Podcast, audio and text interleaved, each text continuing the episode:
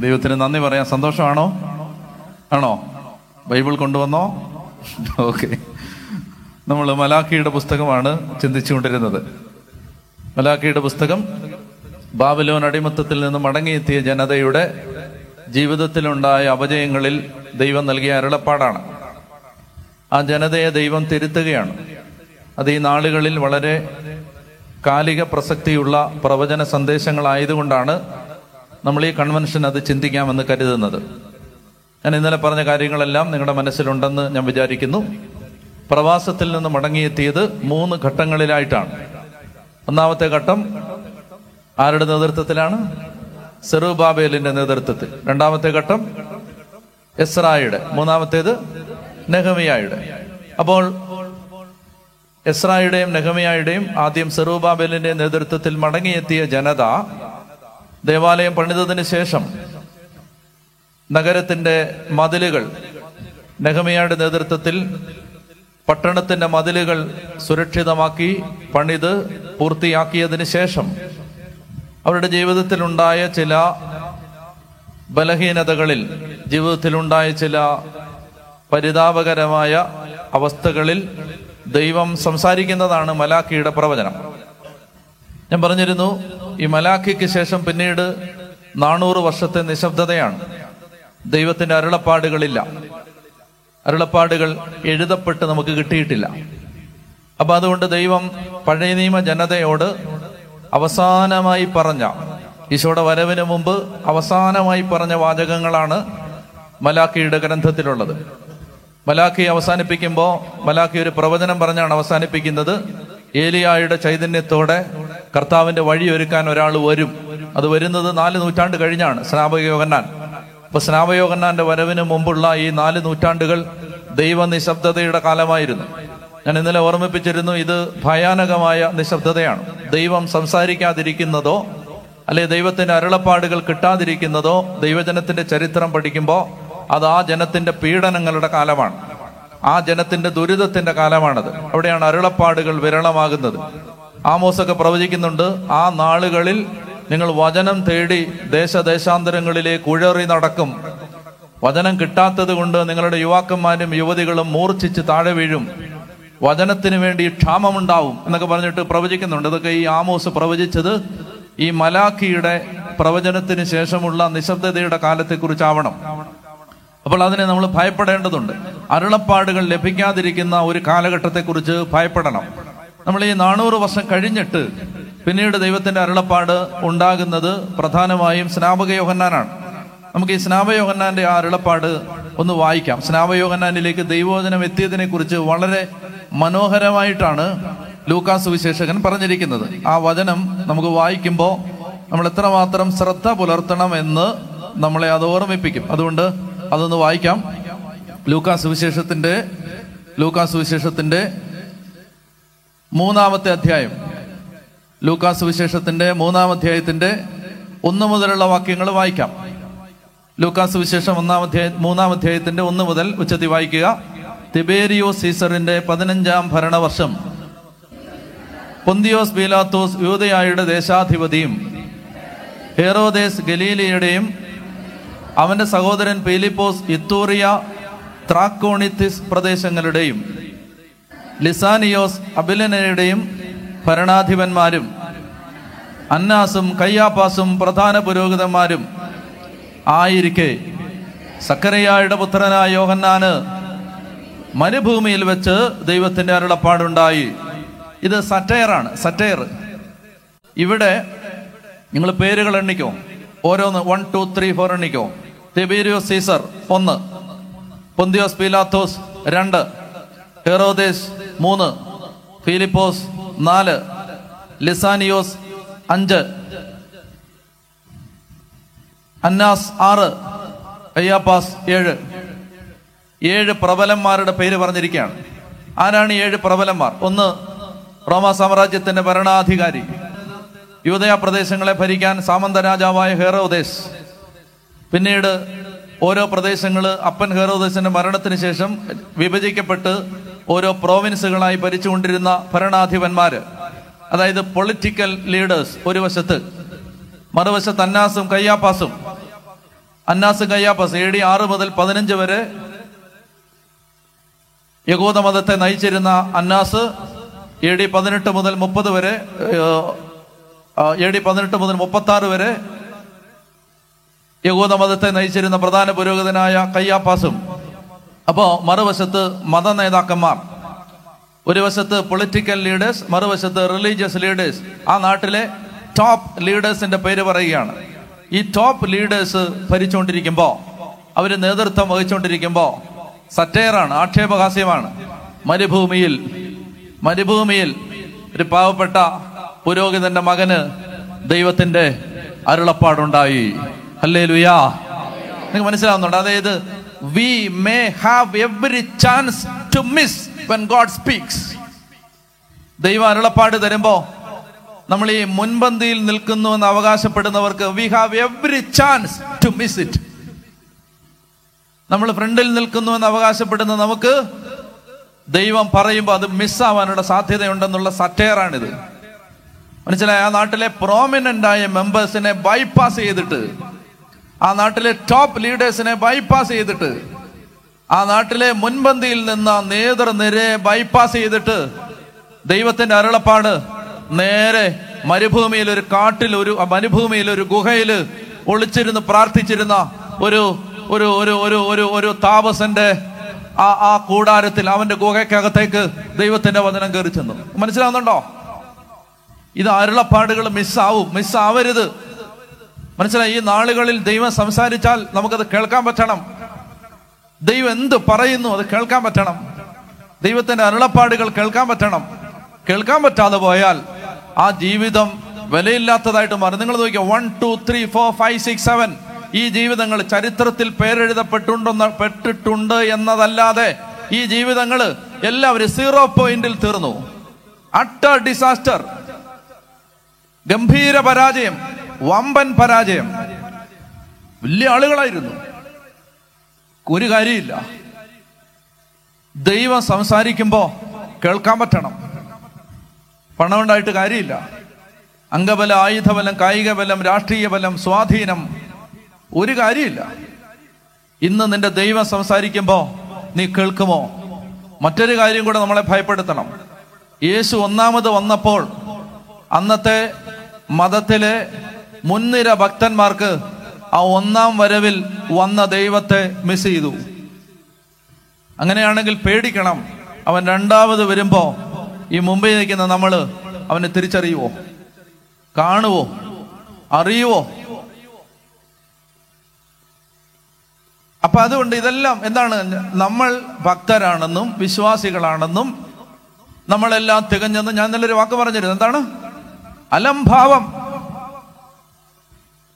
ഈ ഒരു ധാരണ നമുക്ക് നഷ്ടപ്പെടുത്താൻ പോകുന്നത് നമ്മോട് സംസാരിക്കാൻ ആഗ്രഹിക്കുന്ന ദൈവത്തിന്റെ സ്വരമാണ്. അതുകൊണ്ട് ഞാൻ നിങ്ങളോട് ചോദിക്കുകയാണ് ഈശോ പറഞ്ഞിട്ടുണ്ടത്. അതായത് നമ്മൾ ഈ ഓരോ കാലഘട്ടത്തിലും ദൈവം തന്റെ ജനത്തെ തിരഞ്ഞെടുത്തപ്പോഴെല്ലാം ദൈവം പറഞ്ഞിരുന്നു നിങ്ങൾ ഒറ്റ കാര്യം ചെയ്താൽ മതി നിങ്ങൾ ഒരു കാര്യം ചെയ്യണം. അത് അബ്രഹാം ഇസഖാക്ക് യാക്കൂബ് പൂർവപിതാക്കന്മാരെ തെരഞ്ഞെടുത്ത സമയത്താണെങ്കിലും മോശ അഹറോൻ തുടങ്ങി അതിനുശേഷം വരുന്ന ആ രാജ്യം രൂപീകരിക്കപ്പെടുന്ന സമയത്താണെങ്കിലും പിന്നീട് പ്രവാചകന്മാരുടെ കാലത്താണെങ്കിലും പുതിയ നിയമത്തിലാണെങ്കിലും എല്ലാ കാലഘട്ടത്തിലും ദൈവത്തിന് ഒരു നിർബന്ധമാണ് ദൈവം പറയുകയാണ് ഒരു കാര്യമാണ് ദൈവം മാറ്റമില്ലാതെ പറഞ്ഞുകൊണ്ടിരിക്കുന്നത്. വായിക്കാം. പുറപ്പാട് പുസ്തകത്തിന്റെ പുറപ്പാട് പുസ്തകത്തിന്റെ പറഞ്ഞേ ഹല്ലേ ലുയാ ഹല്ലേ ലുയാ ഹല്ലേ ലുയാ കർത്താവ് പറയുന്നത് ഇങ്ങനെയാണ്. നിങ്ങൾ നിങ്ങൾ എന്ത് ചെയ്യണം എന്റെ ഞാൻ നിങ്ങളെ സുഖപ്പെടുത്തുന്ന ദൈവമാണ്. വചനേതാ പുറപ്പാട് ഉറപ്പാട്? എത്ര? ഏ? പതിനഞ്ചോ?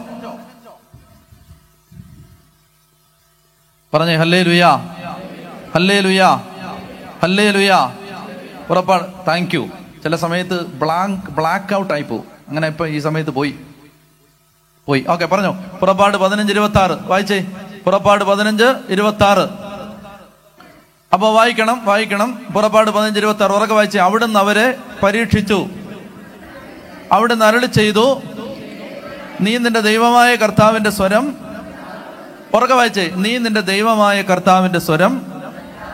ശ്രദ്ധാപൂർവം ശ്രവിക്കുകയും അവിടുത്തെ ദൃഷ്ടിയിൽ ശരിയായത് പ്രവർത്തിക്കുകയും അവിടുത്തെ കൽപ്പനകൾ അനുസരിക്കുകയും ചട്ടങ്ങൾ പാലിക്കുകയും ചെയ്താൽ ഞാൻ ഈജിപ്തുകാരുടെ മേൽ വരുത്തിയ മഹാമാരികളൊന്നും നിന്റെ മേൽ വരുത്തുകയില്ല. ഒന്ന് ഉറക്കെ പറയാവോ? ഉറക്കെ ഉറക്കെ വായിക്കാവോ? ഒന്നുകൂടെ വായിക്കാവോ?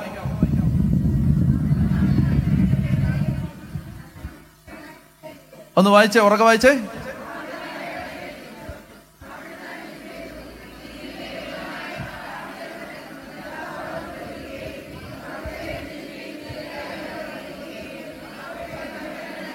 നീ നിന്റെ ദൈവമായ കർത്താവിന്റെ സ്വരം ശ്രദ്ധാപൂർവം ശ്രവിക്കുകയും അവിടുത്തെ ദൃഷ്ടിയിൽ ശരിയായത് പ്രവർത്തിക്കുകയും അവിടുത്തെ കൽപ്പനകൾ അനുസരിക്കുകയും ചട്ടങ്ങൾ പാലിക്കുകയും ചെയ്താൽ ഞാൻ ഈജിപ്തുകാരുടെ മേൽ വരുത്തിയ മഹാമാരികളിലൊന്നും നിന്റെ മേൽ വരുത്തുകയില്ല.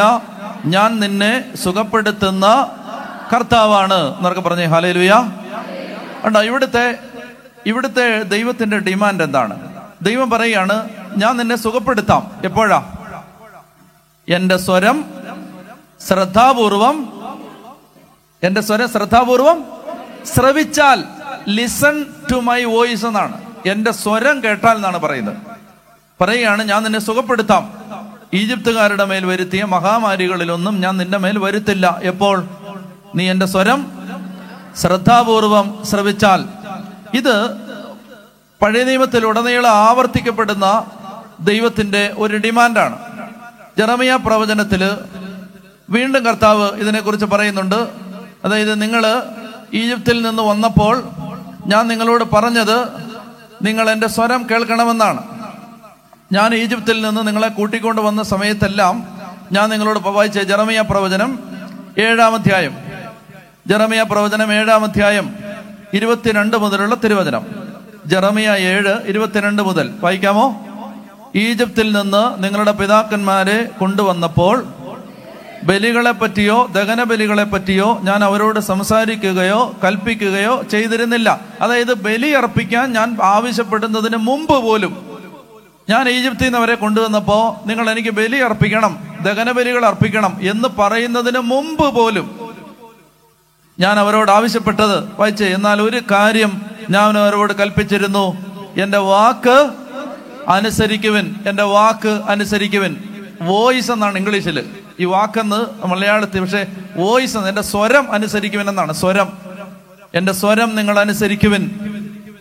ഞാൻ നിങ്ങളുടെ ദൈവവും നിങ്ങൾ എന്റെ ജനവുമായിരിക്കും. ഞാൻ നിങ്ങളുടെ ദൈവവും നിങ്ങൾ എന്റെ ജനവുമായിരിക്കും. പറഞ്ഞേ ഹല്ലേ ലുയാ പറഞ്ഞേ ഹല്ലേ ലുയാ അപ്പോൾ ദൈവത്തിന്റെ അൺവെയറിങ് റിക്വയർമെന്റ് ആണ് ദൈവമക്കൾ ദൈവത്തിന്റെ സ്വരം കേൾക്കണം. മറ്റൊരു വചനം വായിക്കാം. പുറപ്പാട് പുസ്തകം പത്തൊൻപതാം അധ്യായത്തിന്റെ പുറപ്പാട് പത്തൊൻപതാം അധ്യായത്തിന്റെ മൂന്ന് മുതലുള്ള തിരുവചനം. ഉച്ചത്തിൽ വായിക്കാം. പുറപ്പാട് പത്തൊൻപത് മൂന്ന് മുതൽ. വായിക്കാവോ? മോശ ദൈവസന്നിധിയിലേക്ക് കയറി ചെന്നു. കർത്താവ് മലയിൽ നിന്ന് അവനെ വിളിച്ച് ഇങ്ങനെ പറഞ്ഞു യാക്കോബിന്റെ ഭവനത്തോട് പറയുക ഇസ്രായേലിനെ അറിയിക്കുക.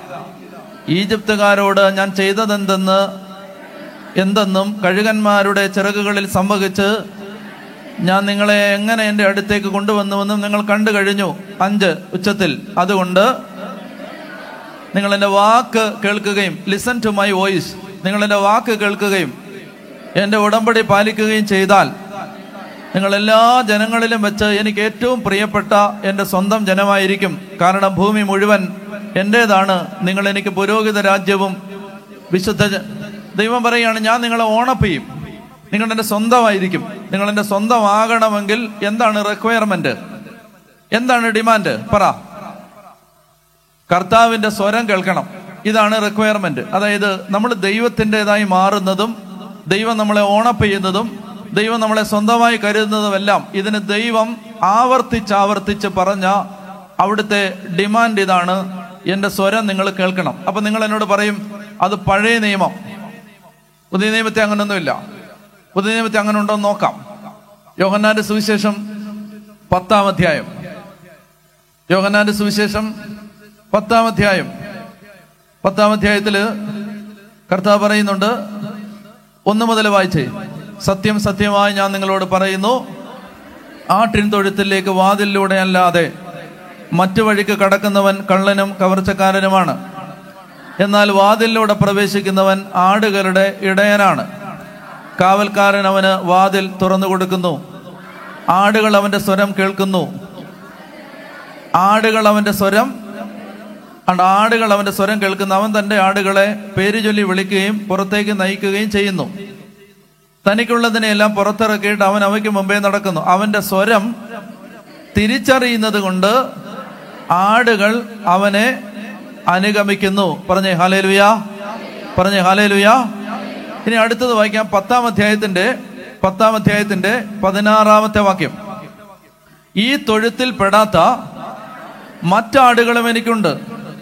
അവയെ ഞാൻ കൊണ്ടുവരേണ്ടിയിരിക്കുന്നു. അവ എന്റെ സ്വരം ശ്രവിക്കും. അങ്ങനെ ഒരാട്ടിൻപറ്റവും. അത് ഇതെല്ലാം വഴക്കം തീരാൻ ഒറ്റ വഴിയേ ഉള്ളൂ. എന്താ?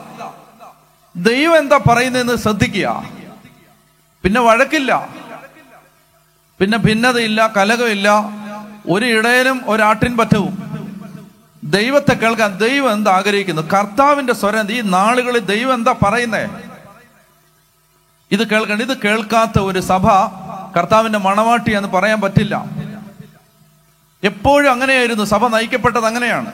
പരിശുദ്ധാത്മാവ് ദൈവത്തിന്റെ കൽപ്പനകൾ പറയുന്നു ദൈവത്തിന്റെ അരുളപ്പാടുകൾ വിശദീകരിക്കുന്നു ദൈവ നിയോഗം വിശദീകരിച്ചു കൊടുക്കുന്നു അത് എന്ത് ചെയ്യുന്നു? അപ്പസ്തോലന്മാർ ഏറ്റെടുക്കുന്നു അത് ചെയ്യുന്നു. ഇതാണ് സഭ. ഇതാണ് കുടുംബങ്ങൾ. ഇതാണ് ദൈവസഭ. ഇതാണ് ദൈവമക്കൾ അതുകൊണ്ട് ഇതിനെ നമ്മൾ നിസ്സാരമായിട്ട് കാണരുത്. നമ്മളിങ്ങനെ ചിട്ടപ്പെടുത്തിയ ഒരു ജീവിതക്രമത്തിൽ ജീവിച്ചു പോകുന്നതല്ല ആത്മീയ ജീവിതം. നിങ്ങൾ മനസ്സിലാവുന്നുണ്ടോ? അതായത് ഇന്ന് എന്ത് ചെയ്യണം? ഇന്ന് എന്ത് പറയണം? ഇന്ന് എന്ത് ചിന്തിക്കണം? ഇന്ന് എങ്ങോട്ട് പോകണം ഈശോ പറഞ്ഞിട്ടുണ്ട്. അതായത് വായിച്ചേ റോമാലേഖനം റോമാലേഖനം എട്ടാം അധ്യായത്തിന്റെ പതിനാല് മുതലുള്ള തിരുവചനം. റോമർ പതിനാല് മുതൽ. വേഗം എടുത്തേ. ദൈവാത്മാവിനാൽ ഉറക്കെ വായിക്കാമോ? റോമർ പതിനാല്. കുറെ കൂടെ ഉച്ചത്തി വായിക്കാവോ? ആയില്ല ആയില്ല ആയില്ല. ഇത്രയും പേരിരിക്കല്ലേ കുറെ കൂടെ ഉച്ചത്തി വായിക്കാവോ? ദൈവാത്മാവിനാൽ നയിക്കപ്പെടുന്നവരെല്ലാം ദൈവത്തിന്റെ പുത്രന്മാരാണ്. ആ. നിർത്തി നിർത്താവോ? ഒരു സെക്കൻഡ് ഒരു സെക്കൻഡ് ആരാണ് ദൈവത്തിന്റെ പുത്രന്മാര്? പക്ഷെ അപ്പോൾ ഒരു ചെറിയ പ്രശ്നം വരും. അതായത് യോഹന്നാൻ ഒന്ന് പന്ത്രണ്ട് വായിക്കാവോ? അവിടെ ഒരു ചെറിയ കുഴപ്പമുണ്ട്. ഈ രണ്ട് വാക്കുകൾ തമ്മിൽ കോൺഫ്ലിക്റ്റ് വരും. യോഹന്ന ഒന്ന് പന്ത്രണ്ട് പറ. തന്നെ സ്വീകരിച്ചവർക്കെല്ലാം തന്റെ നാമത്തിൽ വിശ്വസിച്ചവർക്കെല്ലാം ദൈവ മക്കളാകാൻ അവിടുന്ന് കഴിവുന്നത് അപ്പൊ നമ്മൾ ദൈവ മക്കളായത് എങ്ങനാ യോഹന്നാൻ ഒന്ന് പന്ത്രണ്ട് അനുസരിച്ച് ദൈവ മക്കളായത് എങ്ങനാണ് യേശുവിനെ സ്വീകരിച്ചു യേശുവിന്റെ നാമത്തിൽ വിശ്വസിച്ചു. ഇങ്ങനെയാണ് ദൈവമക്കളായത്. എന്നാൽ അതിന് ആ വചനം നിലനിൽക്കെ മറ്റൊരിടത്ത് ബൈബിൾ പറയുകയാണ് ദൈവാത്മാവിനാൽ നയിക്കപ്പെടുന്നവരെല്ലാം ദൈവത്തിന്റെ പുത്രന്മാരാണ്. അപ്പൊ ഇത് രണ്ടും രണ്ടാണെന്ന് തോന്നാം. രണ്ടല്ല. ആദ്യ യോഹന്നാൻ ഒന്ന് പന്ത്രണ്ട് പറയുന്നത് ജനിച്ചു കഴിഞ്ഞ കുഞ്ഞിനെ കുറിച്ചാണ്. യോഹന്നാൻ ഒന്ന് പന്ത് പന്ത്രണ്ട് പറയുന്നത് കുഞ്ഞിനെ കുറിച്ചാണ്. ജനിച്ചത് യേശുവിനെ ഏറ്റുപറഞ്ഞപ്പോഴും യേശുവിൽ വിശ്വസിച്ചപ്പോഴും യേശുവിനെ സ്വീകരിച്ചപ്പോ യേശുവിനെ സ്വീകരിച്ചപ്പോ അപ്പോഴാണ് ഈ കുഞ്ഞ് വിശ്വാസത്തിൽ ജനിച്ചത്. ഇനി ആ കുഞ്ഞ് വളർന്ന് പക്വതയാർന്ന പുത്രനും പുത്രിയുമായി അഡൽട്ട്ഹുഡിലേക്ക് വളരുന്നത് പക്വതയിലേക്ക് വളരുന്നത് എപ്പോഴാണ്? യേശുവിനെ സ്വീകരിച്ചത് കൊണ്ട് മാത്രമല്ല എപ്പോഴാ? ദൈവാത്മാവിനാൽ നയിക്കപ്പെടുമ്പോൾ മാത്രമാണ് പക്വതയാർന്ന ദൈവമക്കളാകുന്നത്. മനസ്സിലാവുന്നുണ്ടോ? അതായത് നമ്മൾ മാമോദീസായിലൂടെ യേശുവിൽ പുതിയ സൃഷ്ടിയായി ജനിച്ചത് കൊണ്ട് മാത്രമായില്ല. അങ്ങനെ ജനിച്ചവരാണ് ഇപ്പൊ കൂടുതലും. ആത്മാവിനാൽ നയിക്കപ്പെടുന്നവര് കുറവാണ്. പറയാവോ? ഹലേ ലുയാ ഹലേ ലുയാ നമുക്ക് ഒരു പ്രശ്നമുണ്ട് ഇത് മനസ്സിലാക്കണം ശരിക്കും. അതായത് നമ്മൾ പറയുന്നു നമുക്ക് നല്ല അനുഭവങ്ങളുണ്ട്. ഇപ്പൊ നിങ്ങൾക്ക് ഒരു കുടുംബനാഥൻ ഒരു കുടുംബം നോക്കാൻ നിങ്ങൾക്ക് അറിയില്ലേ നിങ്ങൾ ഇനി ആരെങ്കിലും പഠിപ്പിച്ചു തരേണ്ട കാര്യമുണ്ടോ? ഒരു സിസ്റ്റർ സിസ്റ്റർ ചെയ്യുന്ന കാര്യം സിസ്റ്റർ ചെയ്യാൻ ഇനി വേറെ ആരെങ്കിലും വന്ന് ഡിക്റ്റേറ്റ് ചെയ്തേണ്ട കാര്യമുണ്ടോ? സിസ്റ്റർ അറിഞ്ഞുകൂടെ എത്ര കൊല്ലമായിട്ട് ചെയ്യുന്ന? ഞാനിപ്പോ ദേ ഇവിടെ വന്ന് വചനം പ്രസംഗിക്കുന്നു. ഞാൻ പതിനേഴാമത്തെ കൊല്ലാണിത്. എനിക്ക് ഇനി ആരെങ്കിലും പറഞ്ഞു തരണോ? എങ്ങനെ വചനം പ്രസംഗിക്കേണ്ടത് എത്ര കൊല്ലമായിട്ട് ചെയ്യുന്ന ഇത്? ഇതിന് പറയുന്ന പേരാണ് എന്ത്? എക്സ്പീരിയൻസ് അല്ലെങ്കിൽ പ്രൊഫഷണലിസം ഇതിന് പറയുന്ന പേരാണ് എക്സ്പീരിയൻസ് അനുഭവം. ശ്രദ്ധിക്കുന്നുണ്ടോ? അനുഭവം. നമുക്ക് ഒത്തിരി കാര്യത്തിൽ ഒത്തിരി അനുഭവമുണ്ട്. ഈ അനുഭവം ഉള്ളത് കൊണ്ട് എന്ത് കുറയുമെന്നറിയാവോ? ആശ്രയം കുറയും. ഈ അനുഭവം ഉള്ളവർക്ക് പ്രൊഫഷണൽസിന് എന്ത് കുറയും? ആശ്രയം കുറയും. കാരണം അത് അറിയാമല്ലോ ഇപ്പൊ പത്ത് മുപ്പത്തിരണ്ട് കൊല്ലമായിട്ട് പാടുന്ന ആളത് അപ്പുറത്തിരിക്കുന്നത് അതിന് പിന്നെ പ്രത്യേകിച്ച് എന്താ അറിയാൻ ഒരു കൺവെൻഷൻ എന്നാ പാടേണ്ടതെന്ന് ആരെങ്കിലും പ്രത്യേകിച്ച് പറഞ്ഞു കൊടുക്കാനുണ്ടോ? ഈ അറിവ് ഉള്ളത് കൊണ്ട് പ്രശ്നമുണ്ട്. എന്താണ്? ആശ്രയം കുറയും. അതുകൊണ്ട് ആശ്രയിക്കത്തില്ല. അങ്ങനെ ആശ്രയിക്കാത്തത് കൊണ്ട് അപകടത്തിൽ പോയൊരു കഥാപാത്രമുണ്ട് ബൈബിളിൽ. ആരെന്നറിയാവോ? ഇങ്ങനെ ആശ്രയം അതായത് ഒത്തിരി എക്സ്പീരിയൻസ് ഉണ്ടായിരുന്നുകൊണ്ട് വലിയ വലിയ ഒരു ആപത്തിൽ ചെന്ന് വിട്ടൊരു കഥാപാത്രമുണ്ട് ബൈബിൾ. ഭയങ്കര എക്സ്പീരിയൻസ് ഉണ്ടായിരുന്നു. ആരാ? മോശ. മരുഭൂമിയിൽ ജനത്തെ കൊണ്ടുപോയിക്കൊണ്ടിരിക്കുമ്പോ മരുഭൂമിയിൽ വെച്ചിട്ട് നമ്മൾ കാണുന്നുണ്ട് ജനത്തിന് വെള്ളമില്ല. അവരുടെ കണക്ക് ഏതാണ്ട് ഇരുപത് ലക്ഷം പേരുണ്ട് ഇരുപത് ലക്ഷം. ഇരുപത് ലക്ഷം ടു മില്യൺ ഇത്രയും ആളുകൾക്ക് മരുഭൂമിയിൽ കുടിക്കാൻ വെള്ളമില്ല. വെള്ളമില്ലാതെ വിഷമിക്കുന്ന സമയത്ത് ദൈവസന്നിധി പോയി മോശ അപേക്ഷിച്ചു. അപേക്ഷിച്ച സമയത്ത് ദൈവം പറഞ്ഞു പാറമേൽ അടിക്കാൻ പറഞ്ഞു. മോശ പോയി പാറമേൽ അടിച്ചു. അപ്പൊ അവിടുന്ന് വെള്ളം പുറത്തു വന്നു. അവിടുന്ന് അരുവികൾ പന്ത്രണ്ട് നീരവ് ഒഴുകി എന്നാണ് മലങ്കര ആരാധനക്രമം പറയുന്നത്. പന്ത്രണ്ട് അരുവി ഒഴുകി. അങ്ങനെ എല്ലാവരും കുടിച്ചു. ഇത് കഴിഞ്ഞിട്ട് കുറച്ചുനാൾ കഴിഞ്ഞപ്പോ ഇതുപോലെ തന്നെ സെയിം എപ്പിസോഡ് ആവർത്തിക്കപ്പെട്ടു വേറൊരു സ്ഥലത്ത് വെച്ച്. കുടിക്കാൻ വെള്ളമില്ല. ഇപ്പൊ മോശയ്ക്ക് കുടിക്കാൻ വെള്ളമില്ലാതെ വന്ന എക്സ്പീരിയൻസ് ഉണ്ടോ? പറ. നല്ല എക്സ്പീരിയൻസ് ഉണ്ട്. കാരണം എന്താണ്? ദൈവത്തിനടുത്ത് ചെന്നു. കർത്താവ് വെള്ളമില്ല. അപ്പൊ കർത്താവ് പറഞ്ഞു പോയി പാറയോട് കൽപ്പിക്കുക. പാറയോട് എക്സ്പീരിയൻസ് ഉണ്ടായിരുന്ന ആൾ മുഴുവൻ കേൾക്കാൻ നിന്നില്ല. പാറ മാത്രമേ കേട്ടുള്ളൂ. അപ്പൊ എക്സ്പീരിയൻസ് കിടക്കല്ലേ? പോയി ഒരൊറ്റ അടി അടി അടിച്ചു. ദൈവം പറഞ്ഞു നീ കാനാന് ദേശത്ത് കാൽ കുത്തത്തില്ല എന്ന് പറഞ്ഞു. നീ എന്റെ വാക്ക് നീ എന്റെ വാക്ക് പൂർണമായും അനുസരിക്കാത്തത് കൊണ്ട് നിന്നെ കാൽ കുത്തിക്കത്തില്ല എന്ന് പറഞ്ഞു. കാൽ കുത്തിക്കത്തില്ല. മനസ്സിലാവുന്നുണ്ടോ?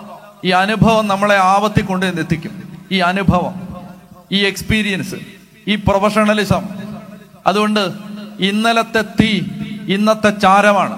ഇന്നലത്തെ തീ ഇന്നത്തെ ചാരമാണ്.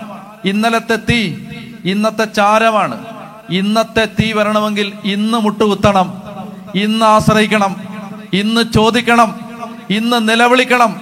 ഇന്ന് കരയണം. പറഞ്ഞേ ഹാലേ ലുയാ മനസ്സിലായോ? ഒരുപാട് അറിവുണ്ട് നമുക്ക്. പക്ഷെ അറിവ് നമ്മളെ ദൈവഹിതത്തിൽ എത്തിക്കില്ല. പരിചയം പാഠവം എക്സ്പീരിയൻസ് നോളജ് പ്രൊഫഷണലിസം എത്തിക്കില്ല.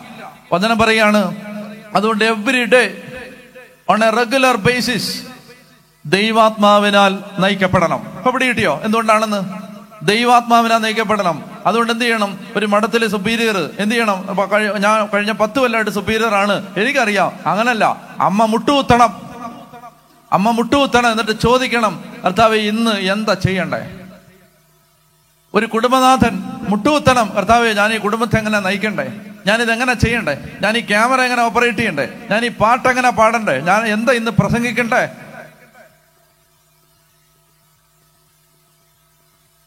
ദൈവാത്മാവിനാൽ നയിക്കപ്പെടുന്നവരെല്ലാം ദൈവത്തിന്റെ പുത്രന്മാരാണ്. നിങ്ങളെ വീണ്ടും ഭയത്തിലേക്ക് നയിക്കുന്ന അടിമത്തത്തിന്റെ ആത്മ അപ്പൊ അതുകൊണ്ട് ഇത് കേട്ടെ? അപ്പൊ അതുകൊണ്ട് ക്രിസ്തീയ ജീവിതം എന്ന് പറയുന്നത് എന്താണ് spiritual life define spiritual life ആത്മീയ ജീവിതത്തെ ഒന്ന് നിർവചിക്കാവോ? എന്താണ് ആത്മീയ ജീവിതം? പറയാവോ? എന്തെങ്കിലും ഒന്ന് പറയാവോ? എന്താണ് ആത്മീയ ജീവിതം? ആത്മീയ ജീവിതം എന്ന് പറഞ്ഞാൽ spiritual life is a life guided by the spirit ആത്മീയ ജീവിതം എന്ന് പറഞ്ഞാൽ ആത്മാവിനാൽ നയിക്കപ്പെടുന്ന ജീവിതം എന്നേ ഉള്ളൂ. എന്താണ് ആത്മീയ ജീവിതം? ആത്മാവിനാൽ നയിക്കപ്പെടുന്ന ജീവിതം. അപ്പൊ ആലോചിച്ച് നോക്ക് എന്തുമാത്രം നമ്മൾ ആത്മീയരാണ്? ആത്മാവിനാൽ നയിക്കപ്പെടുന്നില്ലെങ്കിൽ എന്തുമാത്രം നമ്മൾ ആത്മീയരായി മാറിയിട്ടുണ്ട്? നമ്മളെ നയിച്ചുകൊണ്ടിരിക്കുന്ന മുഴുവൻ എന്താ? ഞാൻ കാടടച്ച് വെടിവെക്കല്ല. ഒരു ഒരു ഒരു ഒരു മൃഗീയ ഭൂരിപക്ഷത്തെയും നയിച്ചുകൊണ്ടിരിക്കുന്ന എന്താ? എക്സ്പീരിയൻസ് ആണ്. കഴിഞ്ഞ കാല ജീവിതത്തിലുണ്ടായ അനുഭവങ്ങൾ പഠിച്ച പാഠങ്ങൾ അതിന്റെ പേരിൽ ഇങ്ങനെ നമ്മൾ ജീവിച്ചു പോയിക്കൊണ്ടിരിക്കുന്നു. ഞാൻ ചോദിക്കട്ടെ ജീവിതത്തിൽ ഏറ്റവും നിസ്സാര കാര്യത്തിന് പോലും ദൈവത്തെ ആശ്രയിക്കുന്ന എത്ര പേരുണ്ട് ഒരു ദേശത്ത്? എത്ര പേരുണ്ട് പരിശുദ്ധാത്മാവിനോട് ചോദിക്കുന്നത്? ഞാൻ ഇത്രയോ ഇപ്പോ ഒരച്ഛൻ എത്ര എല്ലാ ദിവസവും എത്ര ഇരുപത്തഞ്ച് അമ്പത് കൊല്ലമായിട്ട് കുർബാന ചെല്ലുന്ന അച്ഛനാണ്. പക്ഷേ കുർബാനയ്ക്ക് കയറി ബലിപീഠത്തിലേക്ക് കയറുന്നതിന് മുമ്പ് ഭർത്താവേ ബലിയർപ്പിക്കാൻ നന്നായിട്ട് ബലിയർപ്പിക്കാൻ എന്നെ ഒന്ന് സഹായിക്കണേ എന്ന് ആ അച്ഛൻ ചോദിച്ചാൽ ആ അച്ഛന്റെ കുർബാന വ്യത്യാസമുള്ള കുർബാനയായിരിക്കും.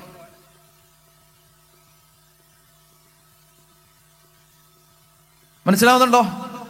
ദൈവാത്മാവിനാൽ നയിക്കപ്പെടുന്നവരെല്ലാം ദൈവത്തിന്റെ പുത്രന്മാരാണ്. ഇതിനെക്കുറിച്ച് ഈശോ നിക്കോദേമോസിനോട് സംസാരിക്കുമ്പോൾ യോഹന്നാന്റെ സുവിശേഷം മൂന്നാം അധ്യായത്തിൽ ഇതിനെക്കുറിച്ച് കർത്താവ് പറയും. യോഹന്നാൻ മൂന്ന് മൂന്നാം അധ്യായത്തിൽ കർത്താവ് പറയാണ് അഞ്ചാമത്തെ വാക്യം വായിച്ചേ. യേശു പ്രതിഭജിച്ചു നിങ്ങൾ ഉറക്കെ പറയണേ ഉറക്കെ വായിക്കണേ. യേശു പ്രതിഭജിച്ചു സത്യം സത്യമായി ഞാൻ നിങ്ങളോട് പറയുന്നു. ജലത്താലും ആത്മാവിനാലും ജനിക്കുന്നില്ലെങ്കിൽ ഒരുവനും ദൈവരാജ്യത്തിൽ പ്രവേശിക്കുക സാധ്യമല്ല. കഴിഞ്ഞോ? വായിക്കേ. മാംസത്തിൽ നിന്ന് ജനിക്കുന്നത് മാംസമാകുന്നു. ആത്മാവിൽ നിന്ന് ജനിക്കുന്നത് മനസ്സിലാകുന്നുണ്ട് അതായത് ആത്മാവ് നയിക്കാത്ത എല്ലാ സന്ദർഭങ്ങളിലും നമ്മൾ വെറും ജഡം മാത്രമാണ്. ഈശോ പറഞ്ഞിട്ടുണ്ട് ശരീരം ഒന്നിനും ഉപകരിക്കുന്നില്ല. ആത്മാവാണ് ജീവൻ നൽകുന്നത്. പരിശുദ്ധാത്മാവിനാൽ നയിക്കപ്പെടാത്ത ഓരോ മിനിറ്റിലും നമ്മൾ വെറും ജഡം മാത്രമാണ്. വെറും ജഡം. എന്നിട്ട് ഈശോ പറയുകയാണ് അടുത്ത വാക്യം നിങ്ങൾ വീണ്ടും ജനിക്കണമെന്ന് ഞാൻ പറഞ്ഞതുകൊണ്ട് നീ വിസ്മയിക്കേണ്ട.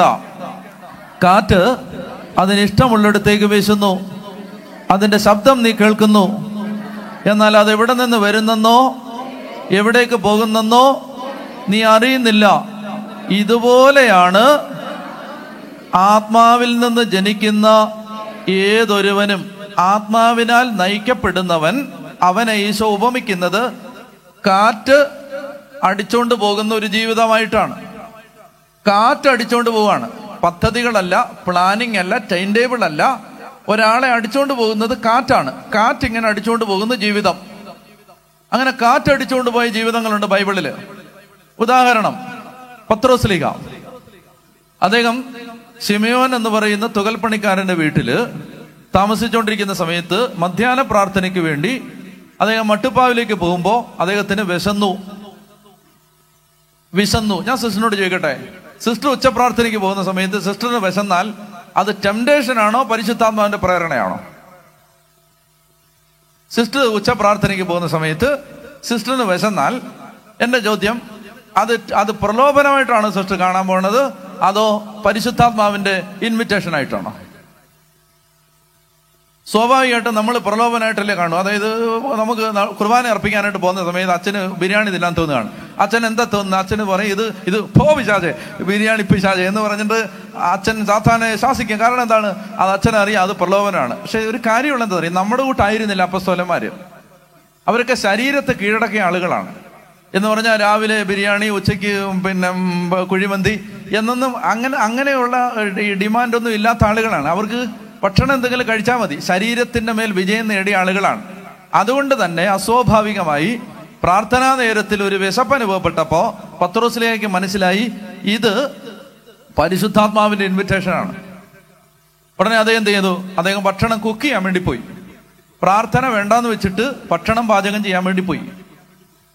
കാരണം ഇവിടെയാണ് നമ്മുടെ സാമ്പ്രദായിക ധാരണകൾക്ക് മാറ്റം വരുന്നത്. നമ്മൾ ചിന്തിച്ചു വെച്ചിരിക്കുന്ന രീതിയിലല്ല ആത്മാവ് കൊണ്ടുപോകുന്നത്. വേറൊരു ഉദാഹരണം ഞാൻ പറയാം. അപ്പോൾ എന്ത് ചെയ്യുന്നു? അതേ എന്ത് ചെയ്തു? അത് മാറ്റി വെച്ചിട്ട് ഇനി നാളെ മുതൽ ജസ്റ്റ് ഉച്ചപ്രാർത്ഥനയ്ക്ക് ബിരിയാണി ഞാൻ പോകരുത് നമ്മളും പത്ത് ദിവസം തമ്മിൽ നല്ല ദൂരമുണ്ട്. കേട്ടല്ലോ? അവർ ചെയ്യുന്നത് കണ്ടിട്ട് നമ്മൾ ചെയ്താൽ നമ്മൾ തെറ്റി വീഴും തെന്നി വീഴും. അപ്പൊ ആദ്യം വേണ്ടത് ആത്മാവിനെ അനുഭവിക്കാന്നുള്ള പോട്ടെ. അപ്പോൾ ഞാൻ പറഞ്ഞു വരുന്നത് അപ്പൊ അദ്ദേഹം ഭക്ഷണം കുക്ക് ചെയ്യാൻ വേണ്ടി അങ്ങോട്ട് ചെന്ന സമയത്ത് പെട്ടെന്ന് ആ വലിയൊരു പാത്രം ഇറങ്ങി വരുന്നു. ശുദ്ധവും അശുദ്ധവുമായ ജീവികളെ അദ്ദേഹം കാണുകയാണ്. അപ്പൊ അതിനെ കൊന്നു തിന്നാൻ ദൈവം പറയുന്നു. അദ്ദേഹം പറയുന്നത് ഞാൻ അങ്ങനെ ചെയ്യില്ല. ഞാനൊരു നല്ല ജൂതനാണ്. ഞാൻ അങ്ങനെ ചെയ്യില്ല. കർത്താവ് പറയുന്നു ദൈവം വിശുദ്ധീകരിച്ചതിനെ നീ അശുദ്ധമായിട്ട് കാണരുത്. ഒന്നും മനസ്സിലായില്ല. അപ്പൊ ആ ദർശനത്തിൽ ആ ആ മായിക പ്രഭാവത്തിൽ അദ്ദേഹം ഇങ്ങനെ എല്ലാം മറന്ന് വിലയം പ്രാപിച്ചിരിക്കുമ്പോ പെട്ടെന്ന് ദൈവത്തിന്റെ ആത്മാവ് സംസാരിച്ചു നിന്നെ വിളിക്കാൻ വേണ്ടി താഴെ രണ്ടു മൂന്ന് പേര് വന്ന് നിൽപ്പുണ്ട് അവർ കൊറണേലിയൂസിന്റെ വീട്ടിൽ നിന്നാണ് വന്നിരിക്കുന്നത്. അവൻ വിജാതീയനാണെന്ന് കരുതി പോകാതിരിക്കരുത്. ദൈവം വിശുദ്ധീകരിച്ചതാണ് അവനെ. അതിനുവേണ്ടിയാണ് ഈ ദർശനം കാണിച്ചത്. വേഗം മടി കൂടാതെ പൊക്കോളുക. അങ്ങനെ കൊറണേലിയസിന്റെ വീട്ടിലേക്ക് പത്രോസിലേക്ക് പോയി. ഭക്ഷണ സമയത്തുണ്ടായ ഒരു ആത്മാവിന്റെ പ്രേരണയിൽ നിന്ന് സോറി പ്രാർത്ഥനാ സമയത്തുണ്ടായ ആത്മാവിന്റെ ഒരു പ്രേരണയിൽ നിന്നാണ് പത്രോസ് ലീഗ കൊർണേലിയസിന്റെ വീട്ടിലേക്ക് പോകുന്നത്. ആ വീട്ടിലേക്ക് ചെന്നിട്ട് അവിടെ നിന്ന് അപ്പസോല പ്രവർത്തനം പത്ത്. അവിടെ അദ്ദേഹം ദൈവവചനം പ്രസംഗിച്ചു. വായിക്കണ്ട. അവിടെ അദ്ദേഹം ദൈവവചനം പ്രസംഗിച്ചു. ദൈവവചനം പ്രസംഗിച്ചു കഴിഞ്ഞപ്പോൾ ഈ പ്രസംഗിച്ചുകൊണ്ടിരിക്കുന്ന സമയത്ത് സകലരുടെ മേലും പരിശുദ്ധാത്മാവ് വന്ന് നിറഞ്ഞു. എല്ലാവരും ആത്മാവിനാൽ നിറഞ്ഞു കഴിഞ്ഞപ്പോൾ അദ്ദേഹം പറഞ്ഞു നമ്മൾ സ്വീകരിച്ചതുപോലെ പരിശുദ്ധാത്മാവിനെ ഇവരും സ്വീകരിച്ചതുകൊണ്ട് ഇവർക്ക് ജ്ഞാനസ്നാനജലം നിഷേധിക്കാൻ നമുക്ക് കഴിയുമോ? എന്ന് ചോദിച്ചുകൊണ്ട് അവർക്ക് മാമോദിസ കൊടുക്കാനായിട്ട് പത്രോസ്ലിക തയ്യാറായി. അങ്ങനെയാണ് വിജാതീയര് സഭയിലേക്ക് പ്രവേശിക്കുന്ന ഒരു വാതിൽ തുറക്കപ്പെട്ടത് പരിശുദ്ധാത്മാവ് പ്രാർത്ഥനാ നേരത്ത് കൊടുത്ത ഒരു പ്രേരണയിൽ നിന്നാണ്. മനസ്സിലാകുന്നുണ്ട്? സഭ നയിക്കപ്പെട്ടത് ആത്മാവിന്റെ സ്വരം കേട്ട് കേട്ടാണ്. അങ്ങനെയാണ് സഭയുടെ വാതിലുകൾ തുറക്കപ്പെട്ടത്. ഏഷ്യയിലേക്ക് പോകുന്നതിൽ നിന്ന് പരിശുദ്ധാത്മാവ് ഞങ്ങളെ തടഞ്ഞു. മക്കധോനിയിലേക്ക് പോകാൻ ഞങ്ങൾ ആഗ്രഹിച്ചു. യേശുവിന്റെ ആത്മാവ് അനുവദിച്ചില്ല. അതുകൊണ്ട് ഞങ്ങൾ ഫ്രീജിയ പാംഫീലിയ തുടങ്ങിയ സ്ഥലങ്ങളിലേക്ക് പോയി. ത്രോവാസിൽ ദൈവത്തിന്റെ ആത്മാവ് സുവിശേഷത്തിന് വേണ്ടി ഞങ്ങൾക്കൊരു വാതിൽ തുറന്നു തന്നു. കോരന്തിലെത്തിയപ്പോ പൗലോസിനോട് ദൈവത്തിന്റെ ആത്മാവ് പറഞ്ഞു ആദൻസിലുണ്ടായതുപോലെ പീഡനം ഇവിടെ ഉണ്ടാവില്ല. ഇവിടെ നമുക്ക് വേണ്ടത്ര ആളുകളുണ്ട്. നീ ധൈര്യമായിട്ട് ഇവിടെ ശുശ്രൂഷ ചെയ്യുക. അങ്ങനെ രണ്ടര കൊല്ലം ഇവിടെ താമസിച്ച് അദ്ദേഹം ശുശ്രൂഷ ചെയ്തു. എഫ് എസ് ഓസിൽ അദ്ദേഹം മൂന്ന് കൊല്ലം ശുശ്രൂഷ ചെയ്തു. ഇതെല്ലാം ചെയ്യുന്നത് പരിശുദ്ധാത്മാവ് നയിക്കുകയാണ്. അതിനുശേഷം അദ്ദേഹം പറയുന്നുണ്ട് ഇതാ ഞാൻ ജെറുസലേമിലേക്ക് മടങ്ങിപ്പോകുന്നു. അവിടെ പറയുന്ന ഇതാണ് ഞാൻ ജെറുസലേമിലേക്ക് പോകാൻ എനിക്ക് ആഗ്രഹമുണ്ട് ഞാൻ പോവാന്നല്ല. ആ പരിശുദ്ധാത്മാവിനാൽ നിർബന്ധിതനായി ഞാനിതാ ജെറുസലേമിലേക്ക് പോകുന്നു. എന്ന് പറഞ്ഞ കണ്ടോ സഭ മൂവ് ചെയ്യുന്നത് ഹോളി സ്പിരിറ്റിന്റെ ഗൈഡൻസ് അനുസരിച്ചാണ്. പരിശുദ്ധാത്മാവ് സഭയെ നയിച്ചുകൊണ്ടിരിക്കുകയാണ് ഞാൻ ഇത് പറയുമ്പോൾ സഭയെന്ന് ഞാൻ പറയുമ്പോൾ നിങ്ങൾ അച്ഛന്മാർ കന്യാസ്ത്രീകൾ പിതാക്കന്മാരെന്ന് കാണരുത്. നമ്മൾ ഓരോരുത്തരും മാമോദീസ സ്വീകരിച്ച എല്ലാവരും നയിക്കപ്പെടുന്നത് പരിശുദ്ധാത്മാവിനാലാകണം. പറഞ്ഞേ ഹാലേ ലുയാ പറഞ്ഞേ ഹാലേ ലുയാ ഹാലേ ലുയാ അതായത് വേറൊരു ഉദാഹരണം അത് നിങ്ങൾ എടുത്തോ. അത് അപ്പസോല പ്രവർത്തനത്തിൽ അപ്പസോല പ്രവർത്തനത്തിൽ പരിശുദ്ധാത്മാവ് നയിച്ച വേറൊരാളെ ഞാൻ കാണിച്ചു തരാം. അപ്പസ്തോല പ്രവർത്തനം എട്ടാം അധ്യായത്തിന്റെ ഇരുപത്തി ആറാമത്തെ വാക്യം. അപ്പസ്തോല പ്രവർത്തനം എട്ട് ഇരുപത്തി ആറ് വായിക്കാവോ? ഉറക്കെ വായിക്കാവോ? കർത്താവിന്റെ ഒരു ദൂതൻ ഫിലിപ്പോസിനോട് പറഞ്ഞു എഴുന്നേറ്റ് തെക്കോട്ട് നടന്ന് ജെറുസലേമിൽ നിന്ന് ഗാസായിലേക്കുള്ള പാതയിൽ എത്തുക. അതൊരു വിജനമായ പാതയായിരുന്നു. ഒന്നുകൂടെ വായിക്കാമോ? ഉറക്കെ വായിക്കാമോ? കർത്താവിന്റെ ഒരു ദൂതൻ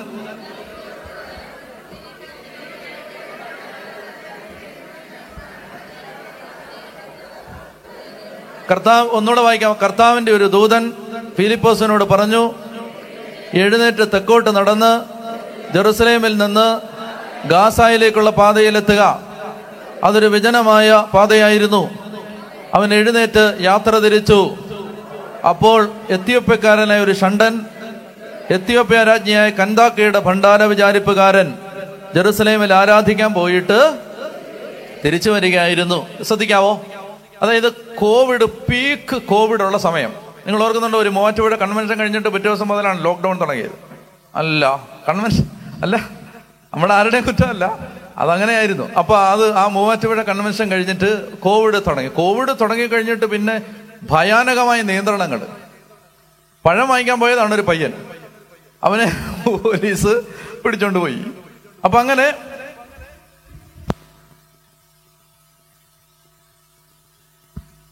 എല്ലാ അർത്ഥത്തിലും പീഡനങ്ങൾ പിന്നെ റെസ്ട്രിക്ഷൻസ് ലിമിറ്റേഷൻസ് ഉണ്ടായ ഒരു കാലം. അപ്പൊ ആ സമയത്ത് ഗവൺമെന്റ് പറയുകയാണ് എല്ലാവരും അടച്ചിരിക്കാൻ പറഞ്ഞു. എല്ലാവരും അടച്ചിരുന്നോ? ഒറ്റയാൾ പോലും പുറത്തിറങ്ങരുത്. ലോക്ക്ഡൗൺ എന്തായിരുന്നു എന്റെ പേര്? ലോക്ക്ഡൌൺ അല്ലേ? വേറൊരു പേരുണ്ടല്ലോ? ക്വാറന്റൈൻ എന്തൊരു പേര്? ക്വാറന്റൈൻ ആദ്യമായിട്ടാണ് അങ്ങനെ ഒരു വാക്ക്. നിങ്ങൾ അതിന് മുമ്പ് ജയിച്ചത് കേട്ടിട്ടുണ്ടായിരുന്നോ? ക്വാറന്റൈൻ ക്വാറി എന്നൊക്കെ കേട്ടിട്ടുണ്ടായിരുന്നു. ക്വാറന്റൈൻ എന്നൊക്കെ ആദ്യമായിട്ട് കേൾക്കണം പിന്നെ നമ്മുടെ ഒരു ഒന്നും അറിയാത്ത ആളുകൾ വരെയും ക്വാറന്റൈൻ ക്വാറന്റൈനിലാണ് എന്നൊക്കെ പറയും. നല്ല രസമായിരുന്നു.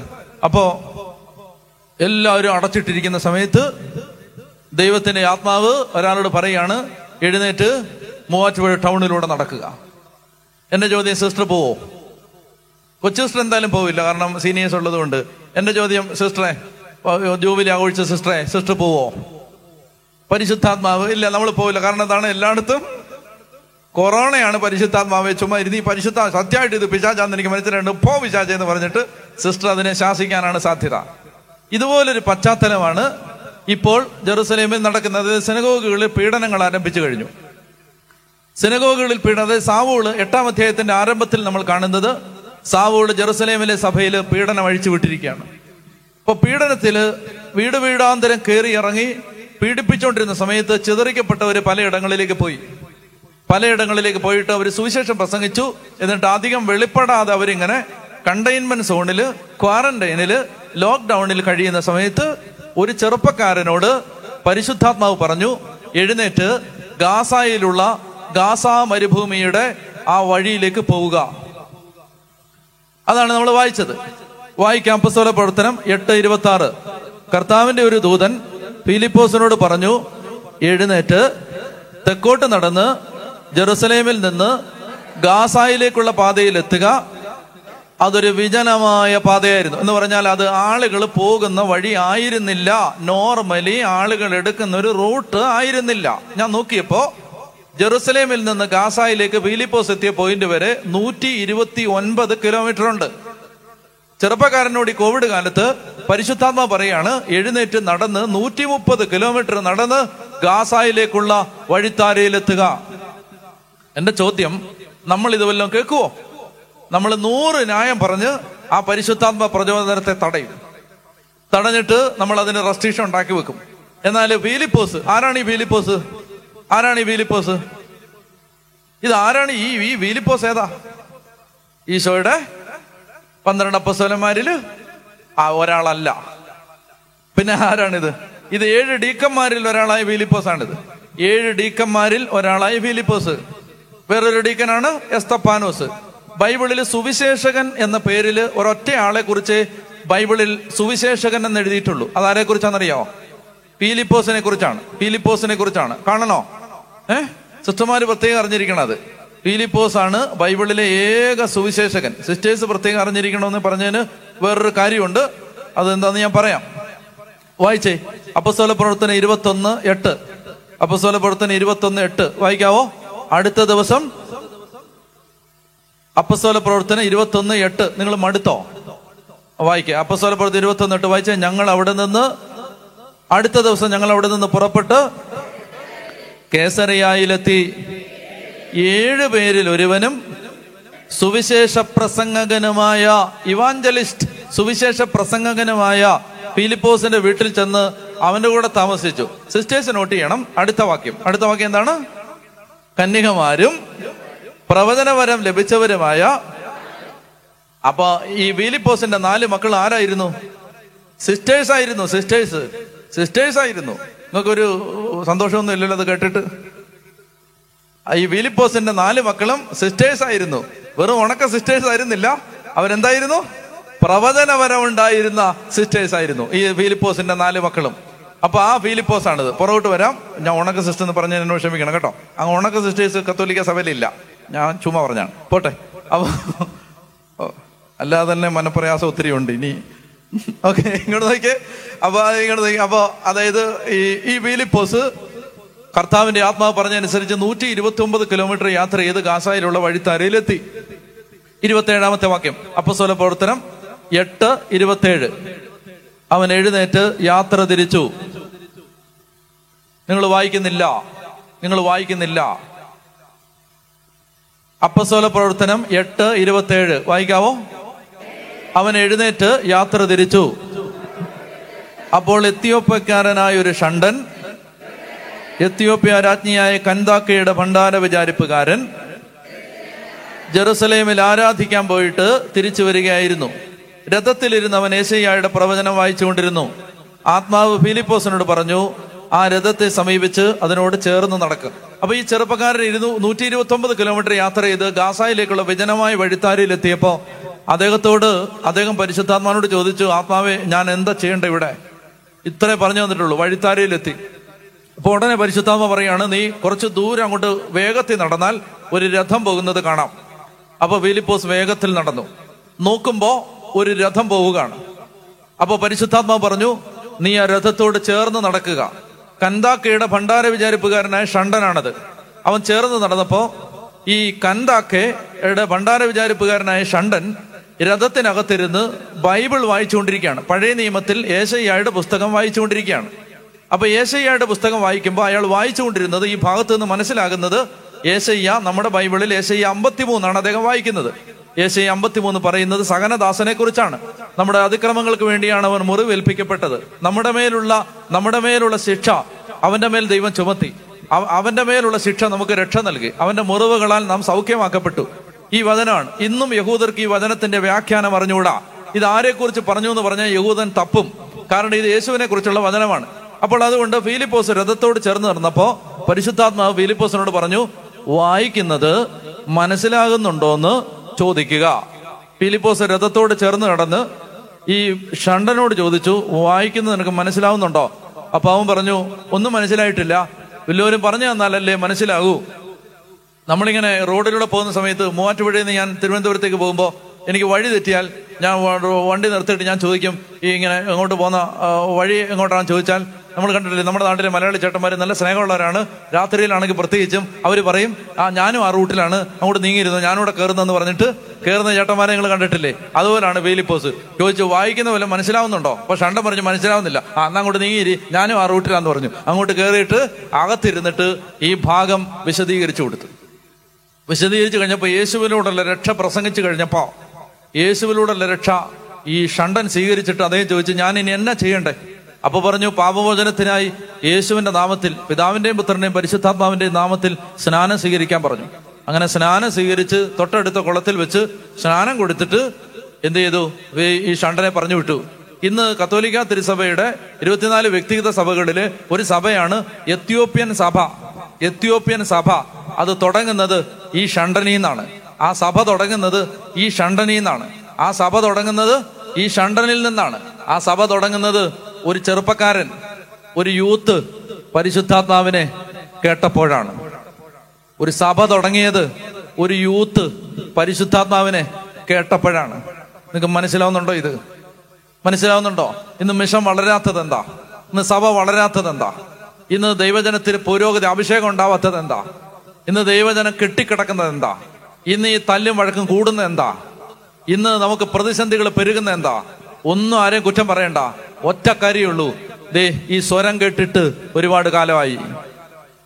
ഈ സ്വരം കേട്ടിട്ട് ഒരുപാട് കാലമായി. ഇത് കേൾക്കുന്നില്ല ആരും. ഇത് കേട്ടാൽ ആ സഭയിൽ കർത്താവ് പറഞ്ഞു ആ സഭയിൽ അഭിഷേകം ഉണ്ടാവും.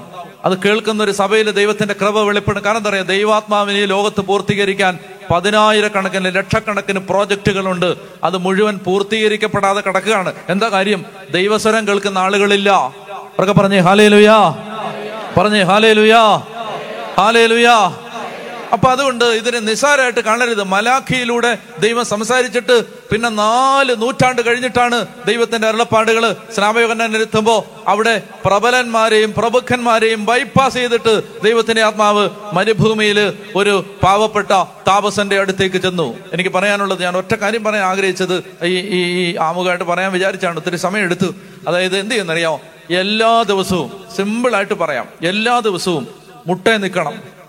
മുട്ടുകുത്താൻ പറ്റത്തില്ലെങ്കിൽ എവിടെയെങ്കിലും അടങ്ങിയിരിക്കണം ഇരുന്നിട്ട് പരിശുദ്ധാത്മാവേ സംസാരിക്കാവോ എന്ന് ചോദിക്കണം.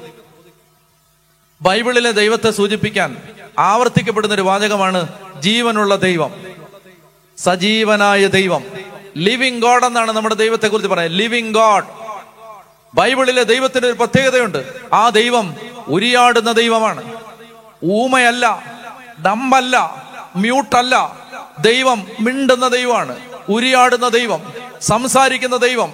ആ സംസാരിക്കുന്ന ദൈവം ചരിത്രത്തിലുടനീളം സംസാരിച്ചതിന്റെ ലിഖിത രൂപമാണ് നിങ്ങളുടെ കൈകളിൽ ഇരിക്കുന്ന ബൈബിൾ.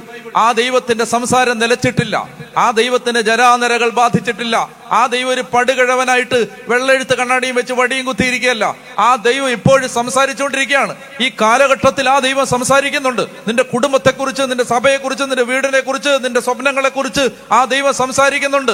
എവിടെയാ നമുക്ക് കാലിടറി എന്നറിയാവോ? നമ്മൾ ഇത് കേൾക്കാൻ ഇരുന്നിട്ടില്ല. നമ്മളിത് കേൾക്കാൻ ഇരുന്ന് കൊടുത്തിട്ടില്ല. പറയണം കർത്താവെ മൂവാറ്റുപുഴയെ കുറിച്ചുള്ള ദൈവത്തിന്റെ പദ്ധതി എന്താ? ചോദിക്കണം. എക്സ്പീരിയൻസ് കൊണ്ട് ഇറങ്ങരുത്. അനുഭവം കൊണ്ട് ഇറങ്ങരുത്. മാതാവ് എന്റെ മക്കളെ കുറിച്ച് എന്താ? ഏത് സ്കൂളിൽ വിടണം? ചോദിച്ചിട്ടുണ്ടോ നിങ്ങൾ? ഏത് കോളേജിൽ വിടണം? ഏത് വിഷയം എടുക്കണം? എങ്ങോട്ട് വിടണം? എല്ലാം ഇപ്പൊ കാനഡ എന്ന് പറഞ്ഞു പോവല്ലേ? ചോദിച്ചിട്ടുണ്ടോ? കർത്താവ് എന്റെ കുട്ടിയെ കുറിച്ച് എല്ലാവർക്കും ഒറ്റ ഓപ്ഷനേ ഉള്ളൂ. Canada Ireland Canada Ireland. ചോദിച്ചിട്ടുണ്ടോ നിങ്ങൾ കർത്താവ് എന്റെ കുഞ്ഞ് കാനഡയിലാണോ പോകേണ്ടത് കാനഡ പോയി എന്റെ കൊച്ചു രക്ഷപ്പെടുവോ? കാനഡ പോയി ഈ കൊച്ചു ആത്മാവിനെ അറിയുവോ? പരിശുദ്ധാത്മാവിന്റെ കയ്യിൽ നിന്ന് വഴുതി പോവോ ചോദിച്ചിട്ടുണ്ടോ? അപ്പൊ നിങ്ങൾ പറയും ചോദിച്ചാ ഞങ്ങൾക്ക് മറുപടി കിട്ടുമെന്ന്. നന്നായിട്ടിരുന്ന് ചോദിക്കുക കിട്ടുമില്ലെന്നറിയാം. പറയാവോ? ഹാലേ ലുയാ ഹാലേ ലുയാ ഹാലേ ലുയാ ദൈവാത്മാവിനാൽ നയിക്കപ്പെടുന്നവരെല്ലാം ദൈവത്തിന്റെ പുത്ര ഒന്ന് എഴുന്നേറ്റ് നിൽക്കാവോ ദൈവത്തിന്റെ പുത്രന്മാരാണ്.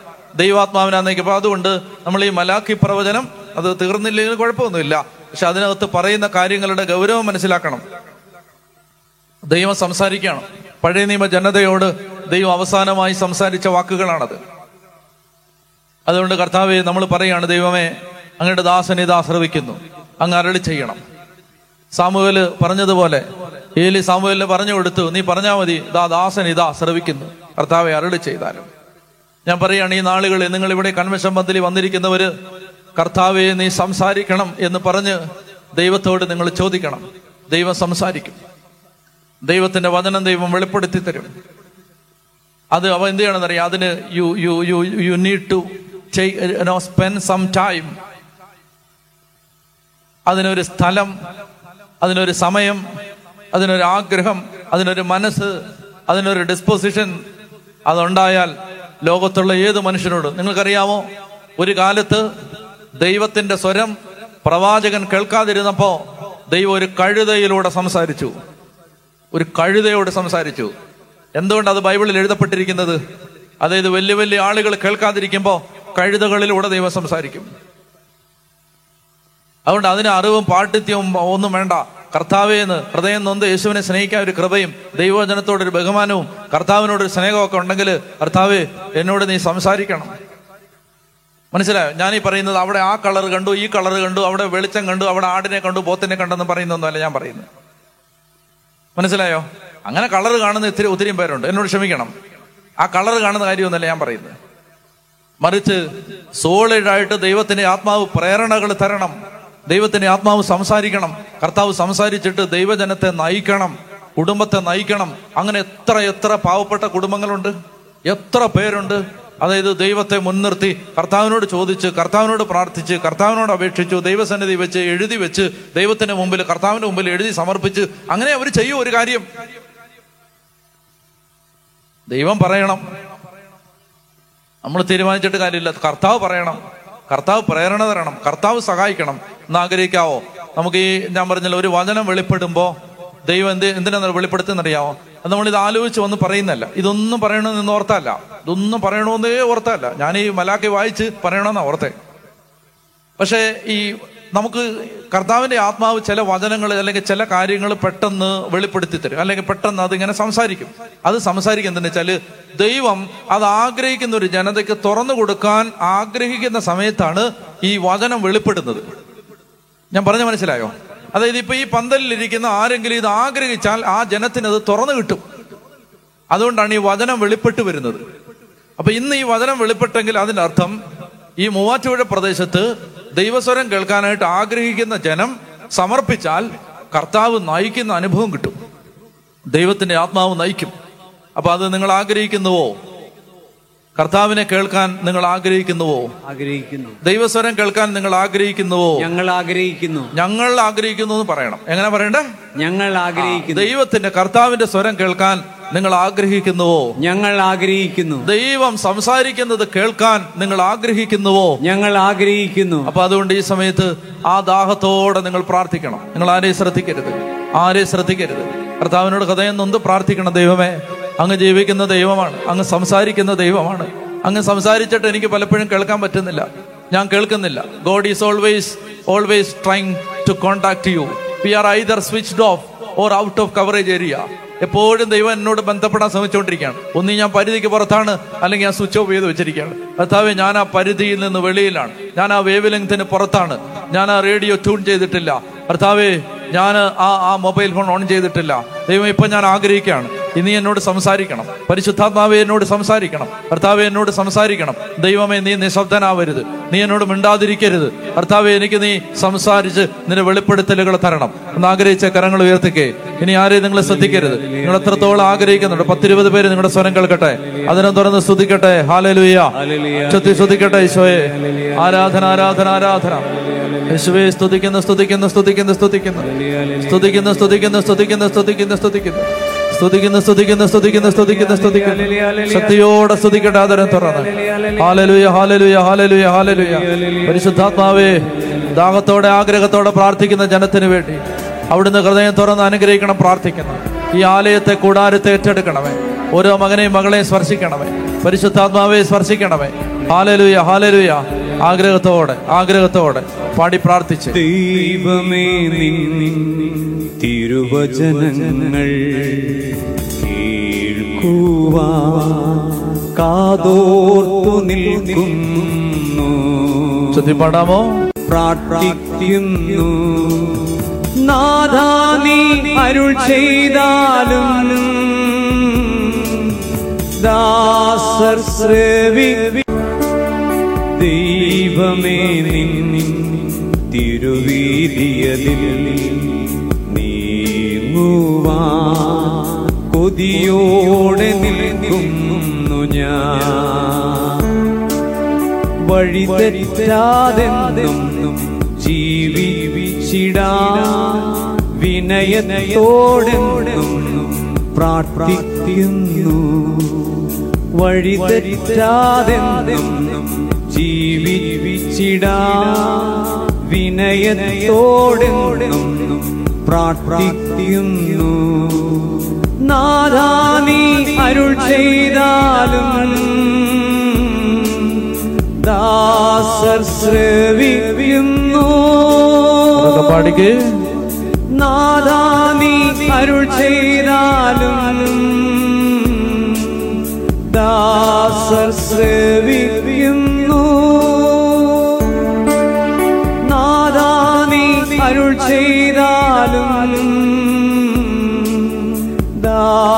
அவர் சேவியும் ഉയർത്തി ഒരിക്കൽ കൂടെ സ്തുതിച്ച് യേശോയെ സ്തുതിക്കുന്നു സ്തുതിക്കുന്നു സ്തുതിക്കുന്നു ഹാലലുയ ഹാലലുയ ഹാലലുയ ഹാലലുയ ഹാലലുയ ഹാലലുയ ഹാലലുയ ഹാലലുയ ഹാലലുയ ഹാലലുയ ഹാലലുയ ഹാലലുയ ഹാലലുയ എല്ലാ മക്കളും ഒന്ന് ആരാധിച്ച് സ്തുതിച്ച് ശക്തമായിട്ട് സ്തുതിച്ച് അതിനെ തുറന്ന് സ്തുതിച്ച് യേശോയെ സ്തുതിക്കുന്നു സ്തുതിക്കുന്നു സ്തുതിക്കുന്നു പരിശുദ്ധാത്മാവെ ആരാധിക്കുന്നു ആരാധിക്കുന്നു ആരാധിക്കുന്നു ഹാലലുയ ഹാലലുയ ഹാലലുയ ഹാലലുയ ഹാലലുയ ഹാലലുയ ഹാലലുയ ഹാലലുയ ഹാലലുയ ഹാലലുയ ഹാലലുയ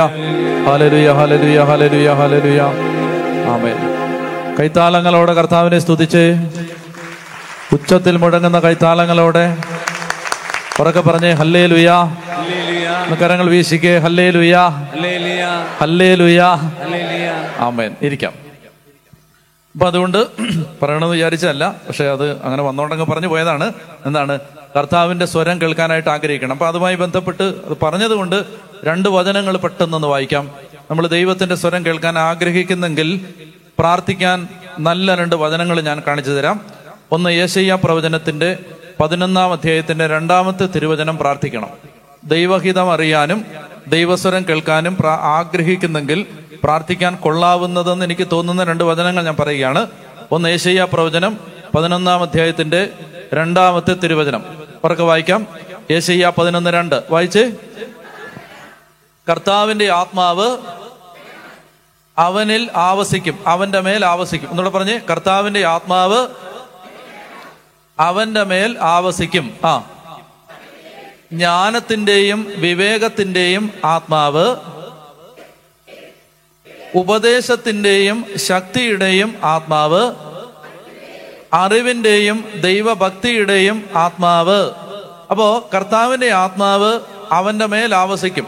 ഇങ്ങനെയാണ് പ്രാർത്ഥിക്കേണ്ടത്. കർത്താവിന്റെ ആത്മാവേ എന്റെ മേൽ ആവസിക്കണമേ.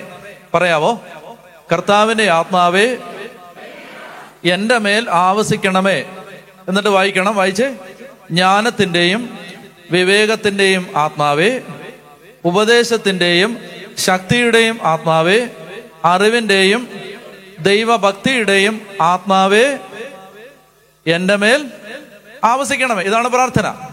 യേശയ്യ പതിനൊന്ന് രണ്ട് ഇങ്ങനെ പ്രാർത്ഥിക്കണം. കർത്താവിന്റെ ആത്മാവേ എന്റെ മേൽ ആവസിക്കണമേ.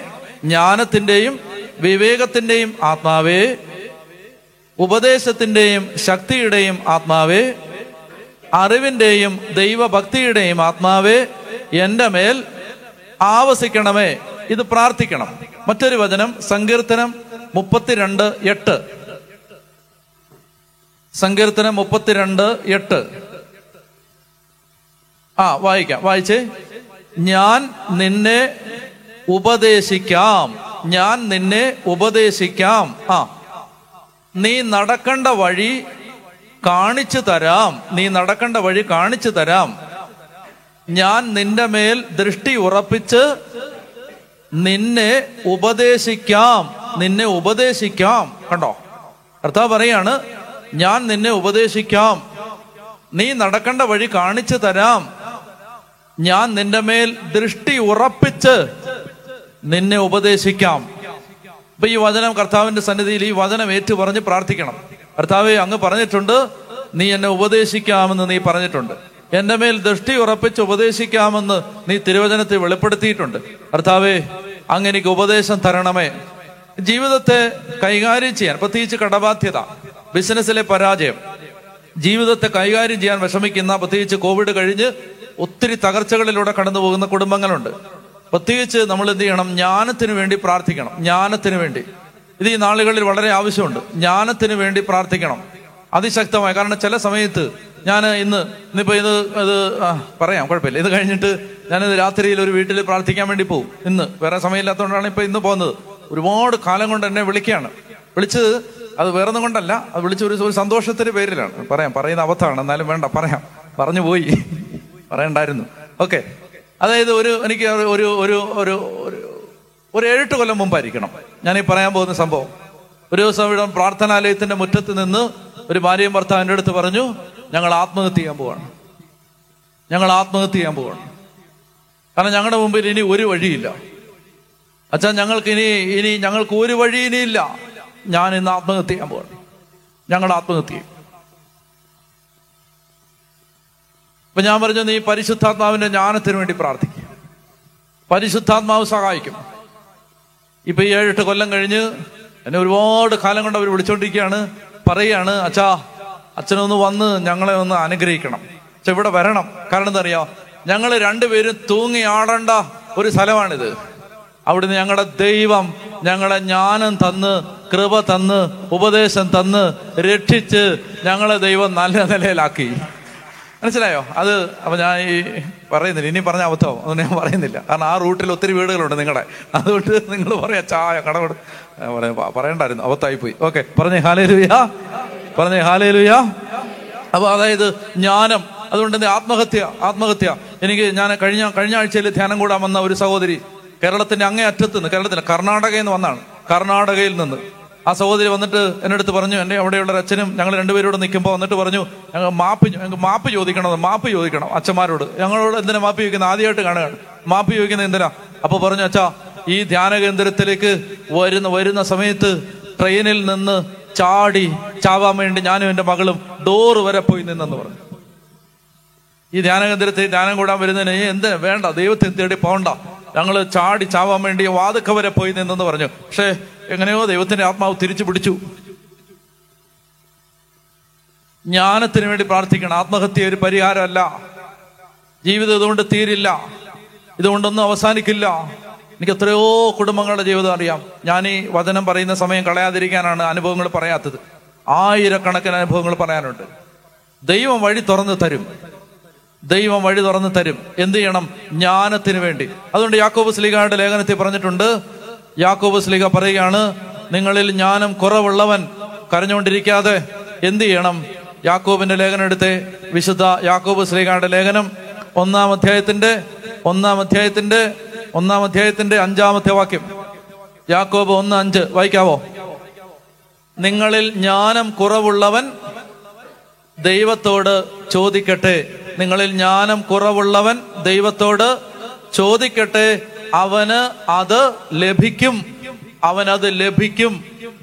അതുകൊണ്ട് എല്ലാ ദിവസവും ഇങ്ങനെ പ്രാർത്ഥിക്കണം. എല്ലാവരും. അല്ലാതെ എനിക്ക് കഴിവുണ്ട് എനിക്ക് അറിവുണ്ട് ഞാൻ കൂട്ടിയാ കൂടും ഞാൻ ഇതെത്ര കണ്ടതാണ് ഞാൻ എത്ര കൊല്ലമായിട്ട് പ്രസംഗിക്കുന്നതാണ് ഈ തിണ്ണമെടുക്കും കൊണ്ട് ഈ അഹങ്കാരം കൊണ്ട് നടക്കരുത്. പിന്നെ എന്ത് ചെയ്യണം? പറ.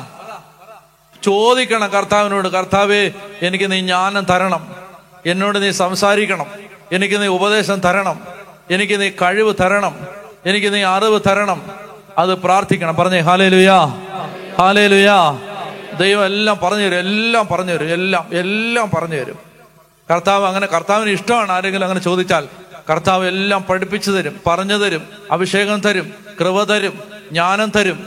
അതുകൊണ്ട് പ്രിയപ്പെട്ട സഹോദരങ്ങളെ ഇത് മറന്നു പോകരുത് നിങ്ങൾ ജ്ഞാനം കുറവുള്ളവൻ ദൈവത്തോട് ചോദിക്കണം. അപ്പൊ അവിടുന്ന് ഉദാരമായിട്ട് ജ്ഞാനം തന്ന് അനുഗ്രഹിക്കും. നമ്മൾ മലാഖി എല്ലാം പോയി. തിരിച്ചു വാ. മലാഖി വളരെ വിഷമിച്ചിരിക്കുകയാണ് ഇപ്പം നമ്മൾ മലാഖിയെ വിളിച്ച് എഴുന്നേപ്പിച്ചിരുത്തിയിട്ട് വേറെ വഴിക്ക് വേറെ റൂട്ട് വിട്ടു. എടുക്കാം. മലാഖിയുടെ പുസ്തകം ഒന്നാം അധ്യായം. ഒന്നാം അധ്യായം ഞാൻ ഇന്നലെ പറഞ്ഞു ജനം ദൈവത്തോട് ചോദിക്കുകയാണ് ദൈവമേ അങ്ങ് ഞങ്ങളെ ആ പറ എന്താ ചോദിച്ചേ? നിങ്ങൾ മറന്നുപോയോ? ആ ദൈവമേ അങ്ങ് ഞങ്ങളെ എങ്ങനെയാണ് സ്നേഹിച്ചതെന്ന് നിങ്ങൾ ചോദിക്കുന്നു. ദൈവത്തിന്റെ ഉത്തരം എന്താണ്? ഞാൻ ഏസാവിനെ ഏസാവിനെ വെറുക്കുകയും യാക്കോബിനെ സ്നേഹിക്കുകയും ചെയ്തില്ലേ എന്ന് പറഞ്ഞാൽ അതിന്റെ ദൈവത്തിന് ദൈവം തന്ന ഉത്തരം ഞാൻ നിന്നെ ഞാൻ നിന്നെ ആ വെരി ഗുഡ് വെരി ഗുഡ് സന്തോഷം എനിക്ക്. ഞാൻ നിന്നെ തെരഞ്ഞെടുത്തില്ലേ എന്നുള്ളതാണ് ദൈവത്തിന്റെ ഉത്തരം. ഇനി താഴോട്ട് വരാം.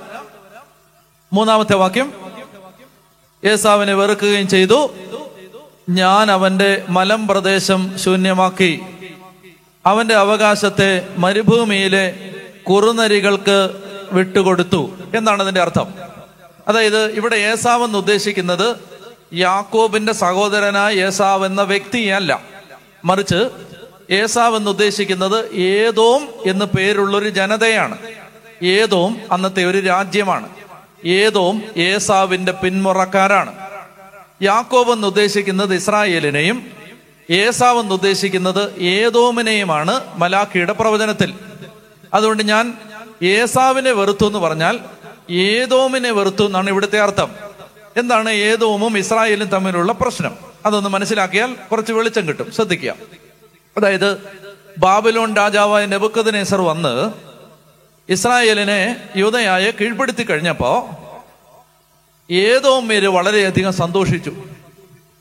ഒരർത്ഥത്തിൽ പറഞ്ഞ സഹോദരന്മാരാണിത്. ഇസ്രായേൽക്കാർ സഹോദരന്മാരാണ്. ഏസാവിന്റെ പിന്തുറ പിന്മുറക്കാരായ ഏതോ പേര് ഇസ്രായേലിന് യാക്കോബിന്റെ പിന്മുറക്കാരായ ഇസ്രായേൽക്കാർക്ക് വന്ന തകർച്ചയിൽ ഒത്തിരി സന്തോഷിച്ചിട്ട് അവരെന്ത് ചെയ്തു? പതിയിരുന്ന് ഇസ്രായേൽ മക്കളെ ബാബിലോൺകാർ ആക്രമിച്ച കൂട്ടത്തിൽ ഏതോമേർ ആക്രമിക്കുക മാത്രമല്ല ഇസ്രായേൽക്കാരുടെ കുഞ്ഞുങ്ങളെ ഇസ്രായേൽക്കാരുടെ കുഞ്ഞുങ്ങളെ ജെറുസലേമിന്റെ മതിലിൽ അടിച്ച് അവരുടെ തലച്ചോറ് പുറത്തു വരുന്നത് പോലെ കിരാതമായിട്ട് കൊലപ്പെടുത്തി. ആര്? ഏതോ മേര് അപ്പൊ അതിനൊരു കണക്കുണ്ട്. അതിന് ദൈവസന്നിധിയിൽ ഒരു കണക്കുണ്ട്. അമലേഖ്യരെ ദൈവം ഒരൊറ്റ അമലേഖിനെ പോലും വെറുതെ വിടരുതെന്ന് പഴയ നിയമത്തിൽ നമ്മൾ വായിക്കുന്നുണ്ട്. സാവൂളിനോടൊക്കെ പ്രത്യേകം പറയുന്നുണ്ട് അമലോക്കിരെ വെറുതെ വിടാൻ പാടില്ല. അതിന് അതിന് ഒരു കാരണമുണ്ട്. എന്തെന്നറിയാമോ? ഇസ്രായേൽക്കാർ യാത്ര ചെയ്തുകൊണ്ടിരുന്ന സമയത്ത് അമലേക്കര് ഇസ്രായേൽക്കാരെ വിജാതീയരായ രാജാക്കന്മാർ വഴി തുറന്നു കൊടുത്ത് വിട്ടപ്പോൾ അമലേക്കര് അവർക്ക് വെള്ളം കൊടുക്കാതെ അവർക്ക് ഭക്ഷണം കൊടുക്കാതെ അമലേക്കര് പുറകെ കൂടെ വന്ന് ഇവരെ ആക്രമിച്ച ഒരു ചരിത്രമുണ്ട് ബൈബിളിൽ. അങ്ങനെ പിന്നിൽ നിന്ന് പതിയിരിഞ്ഞ് ആക്രമിച്ച ജനതയ്ക്ക് ഒരു കണക്കുണ്ട് സ്വർഗത്തിൽ എന്ന് പറഞ്ഞാൽ എന്തെന്നറിയാമോ ഈ അന്യായം ചെയ്തു കൂട്ടുമ്പോൾ ഓർത്തോണം ഇതൊരു കണക്ക് രേഖപ്പെടുത്തുന്നുണ്ട്. ഇതിനെല്ലാം ഒരു കണക്കുണ്ട്. എല്ലാം വീട്ടിൽ തീർത്തിട്ട് പോകാൻ പറ്റൂ. ഒരു കാര്യം ഞാൻ പറയട്ടെ. എനിക്കും നിങ്ങൾക്കും ബാധകമാണ്. എനിക്ക് നിങ്ങൾക്ക് ഒരുപോലെ ആപ്ലിക്കബിൾ ആണ്. എല്ലാ കടങ്ങളും ഒന്നുകിൽ ഇവിടെ വീട്ടണം അല്ലെങ്കിൽ ശുദ്ധീകരണ സ്ഥലത്ത് വീട്ടണം. ഞാൻ എന്താ പറഞ്ഞേ? എല്ലാ കടങ്ങളും ഒന്നുകിൽ ഇവിടെ വീട്ടണം അല്ലെങ്കിൽ ശുദ്ധീകരണ സ്ഥലത്ത് വീട്ടണം. ഇതില്ലാതെ ഒരു മനുഷ്യന് മോചനമില്ല അതുകൊണ്ടാണ് ഈ കടങ്ങളുടെ പൊറുതിക്കും പാപങ്ങളുടെ മോചനത്തിനും എന്ന് പ്രാർത്ഥിക്കുന്നത് ഈ കടമുണ്ട്. പാപം പൊറുക്കപ്പെട്ടാലും കടം കിടപ്പുണ്ട്. കടം. കടം. മനസ്സിലാവുന്നുണ്ടോ? അപ്പൊ അതുകൊണ്ട് ഈ ജീവിതത്തിൽ അന്യായങ്ങൾ ചെയ്തു കൂട്ടുമ്പോൾ ഒത്തിരി മനുഷ്യരുടെ കണ്ണുനീര് വീഴ്ത്തുമ്പോൾ ഒരുപാട് പേര് നമ്മളെ ശപിച്ചും പ്രാഗി ഇറങ്ങി പോകുമ്പോൾ ഒത്തിരി പേരെ ഈ ധാർഷ്ട്യവും ധിക്കാരവും കൊണ്ട് പീഡിപ്പിക്കുമ്പോൾ വേലക്കാരന് കൂലി കൊടുക്കാതിരിക്കുമ്പോൾ ന്യായമായ കൂലി പ്രതിഫലം മനുഷ്യന് കൊടുക്കാതെ പീഡിപ്പിക്കുന്ന സമയത്ത് അന്യായ കൊള്ളപ്പലിശ ഉണ്ടാക്കുന്ന ഉണ്ടാക്കുന്ന സമയത്ത് ഓർത്തോണം ഇതിനൊക്കെ ഒരു കണക്കുണ്ട്. പറഞ്ഞേ ഹാലേലുയാ അത് അച്ഛൻ ഉണ്ടാക്കിയാലും കന്യാസ്ത്രീ ഉണ്ടാക്കിയാലും കണക്കുണ്ടെന്ന് ഓർത്തോണം. മനസ്സിലായോ? അതിനെല്ലാം ഒരു കണക്കുണ്ട് സ്വർഗത്തിൽ അതൊക്കെ അതൊക്കെ വീട്ടിയിട്ട് അച്ഛനും അമ്മയ്ക്കും ഒക്കെ പോകാൻ പറ്റുമെന്ന് ഓർത്തോണം. ഇതൊക്കെ വീട്ടിയിട്ടേ പോകാൻ പറ്റൂ. മനസ്സിലാവുന്നുണ്ടോ? അതായത് പാവപ്പെട്ടവൻ രണ്ടായിരം രൂപയുടെ സർട്ടിഫിക്കറ്റിന് എണ്ണായിരം രൂപ വാങ്ങരുത്. മനസ്സിലായോ? രണ്ടായിരം രൂപയുടെ സർട്ടി അഞ്ചു രൂപയുടെ കൊന്ത വാങ്ങിച്ചിട്ട് അമ്പത് രൂപയ്ക്ക് വിൽക്കരുത് മനസ്സിലായോ? പറഞ്ഞേ ഹാലേ ലുയ്യാ ഹാലേ ലുയ്യാ മനസ്സിലായോ? എനിക്ക് സങ്കടമുണ്ട്. സങ്കടമുണ്ട് പറയുന്നത് എന്നോട് നിങ്ങൾ പിണങ്ങുമായിരിക്കും. എന്നാലും ഞാൻ പറയാം. മനസ്സിലായോ? പെന്തക്കോസുകാരൻ ഗ്രാമ ഗ്രാമാന്തരങ്ങളിൽ ഫ്രീ ആയിട്ട് ബൈബിൾ അടിച്ച് വിതരണം ചെയ്യുമ്പോൾ നൂറ് രൂപയ്ക്ക് ബൈബിൾ അടിച്ചിട്ട് നൂറ്റമ്പത് വിൽക്കുന്നതാണ് നമ്മുടെ സുവിശേഷ വേല. മനസ്സിലാവുന്നുണ്ടോ? ബന്ധക്കൂസുകാരെ ഫ്രീ ആയിട്ട് ബൈബിൾ എല്ലായിടത്തും വിതരണം ചെയ്തുകൊണ്ടിരിക്കുമ്പോൾ നമ്മൾ എന്ത് ചെയ്യും? അമ്പത് രൂപ ഇതിനകത്ത് ലാഭം ഉണ്ടാക്കാൻ നോക്കും. കടയിൽ ചെന്ന് ഞങ്ങൾ ഫ്രീ ആയിട്ട് ബൈബിൾ കൊടുക്കുന്ന ഒരു പരിപാടിയുണ്ട് ഞങ്ങൾക്ക്. കടയിൽ ചെന്ന് ബൈബിൾ ചോദിക്കുമ്പോൾ പല കടയിലും ബൈബിൾ ഇല്ല. എന്താ കാര്യം എന്നറിയോ? ലാഭം കിട്ടത്തില്ലെന്ന്. ഇതിന് ലാഭം ഇല്ലെന്ന്. ഇത് മനസ്സിലാവുന്നുണ്ടോ? പറഞ്ഞേ ഹാലേ ലുയാ ഇതെല്ലാവർക്കും ബാധകമാണ്. മനസ്സിലായോ? മറ്റുള്ളവനെ പീഡിപ്പിക്കുമ്പോൾ അന്യായ കൊള്ള കൊള്ള നടത്തുമ്പോൾ കൊള്ള. കൊള്ള നടത്തുമ്പോൾ ഇതിനൊക്കെ ഒരു കണക്കുണ്ടെന്ന് ഓർത്തോണം. ഈ കൊള്ളയ്ക്ക്. മനസ്സിലായോ? ഒരുത്തനെ വിളിച്ച് പണിക്ക് നിർത്തി. എന്നാൽ അവന് ശമ്പളം കൊടുക്കത്തില്ല. അവന് ന്യായമായ കൂലി കൊടുക്കത്തില്ല. പീഡിപ്പിക്കുക. അയൽക്കാരന്റെ അതിര് മാന്തുക. അന്യന്റെ ഭാര്യയെ കവർന്നെടുക്കുക. വല്ലവന്റെ ഭാര്യയെ കൊണ്ട് ഓടുക. വല്ലവന്റെ ഭർത്താവിനെ ചതിച്ചെടുക്കുക. അല്ലേ? പിന്നെ എന്താണ് പറയുന്നത് പൂർവ വിദ്യാർത്ഥി വാട്സപ്പ് ഗ്രൂപ്പ്. അതാണ് ഇപ്പോഴത്തെ വലിയൊരു പ്രത്യേകത. പൂർവ വിദ്യാർത്ഥികളുടെ വാട്സപ്പ് ഗ്രൂപ്പ്. എന്നിട്ട് എന്താ സംഭവിച്ചത് അവന്റെ ഭാര്യയും കൊണ്ട് ഇവ ഓടുക. ഇവന്റെ ഭർത്താവിനെ കൊണ്ട് അവൾ ഓടുക. എല്ലായിടത്തും ഒന്നും എല്ലാ എല്ലാ വാട്സപ്പ് ഗ്രൂപ്പിലും അങ്ങനെ ഓട്ടം ഒന്നും ഉണ്ടെന്നല്ല ഞാൻ പറയുന്നത് ഞാൻ ഈ കഴിഞ്ഞ ദിവസം ഒരു സംഭവം കേട്ടതിന് വെളിച്ചത്തിൽ പറഞ്ഞാണ്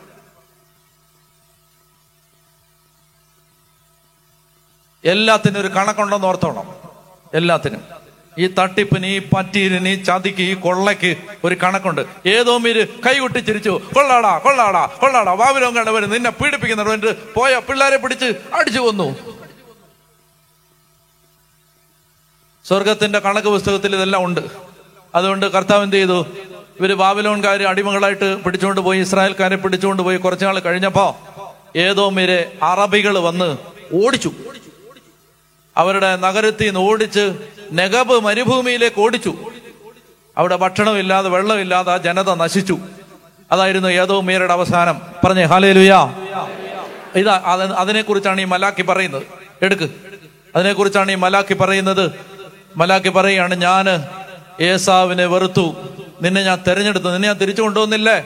നിന്നെ ഞാൻ ബാബിലോണിൽ നിന്ന് തിരിച്ചു കൊണ്ടുവന്നില്ലേ? എന്നാ ഏതോ മീരോട് എന്തെങ്കിലും ചെയ്തത്? ഏതോ മീരെ ഞാൻ വെറുത്തു. വായിച്ചേ. ഏസാവിനെ വെറുക്കുകയും ചെയ്തു. ഞാൻ അവന്റെ മലം പ്രദേശം. മനസ്സിലായോ? അവരുടെ നഗരത്തിൽ നിന്ന് അറബികൾ വന്ന് അവരെ ഓടിച്ചു കളഞ്ഞിട്ട് അവരെ ഓടിച്ചു കളഞ്ഞിട്ട് അവരെ നെഗബ് മരുഭൂമിയിലേക്ക് ഓടിച്ചു കളഞ്ഞു. ഭക്ഷണവും വെള്ളമില്ലാതെ ജനത നശിച്ചു. ഞാൻ അവനെ അവനെ മലപ്രദേശം ശൂന്യമാക്കി അവന്റെ അവകാശത്തെ മരുഭൂമിയിലെ കുറുനരികൾക്ക് വിട്ടുകൊടുത്തു. വായിക്കാം നാലാമത്തെ വാക്യം. ഞങ്ങൾ തകർക്കപ്പെട്ടു.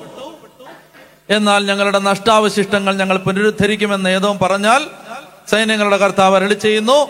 അവർ പണിയട്ടെ ദുഷ്ടജനമെന്നും കർത്താവിന്റെ കോപം എന്നേക്കും വഹിക്കുന്ന ജനപദമെന്നും അവർ വിളിക്കപ്പെടുന്നത് വരെ ഞാനത് ഇടിച്ച് തകർക്കും. സ്വന്തം കണ്ണുകൊണ്ട് തന്നെ ഇത് കണ്ടിട്ട് നിങ്ങൾ പറയും. ഇസ്രായേലിന്റെ അതിർത്തികൾക്കപ്പുറത്ത് കർത്താവ് അതായത് നിങ്ങൾ ഈ യദോമിന് സംഭവിക്കുന്ന നാശം കാണുമ്പോൾ നിങ്ങൾ പറയും ദൈവം അത്യുന്നതനാണ് ദൈവം നീതിമാനാണ് ദൈവം നീതി ചെയ്തു എന്ന് നിങ്ങൾ പറയും. അപ്പൊ ഇതാണ് ആദ്യത്തെ പാരഗ്രാഫി പറയുന്നത്. കർത്താവ് പറയാണ് ഞാൻ നിങ്ങളെ തെരഞ്ഞെടുത്തു ഓരോരുത്തനും അവനവൻ അർഹിക്കുന്ന നീതി അവന് നടപ്പാക്കി കൊടുത്തു. ആ നീതി നടപ്പാക്കി കൊടുത്തപ്പോ നിങ്ങളെ ഞാൻ സവിശേഷമായിട്ട് പരിഗണിച്ചു.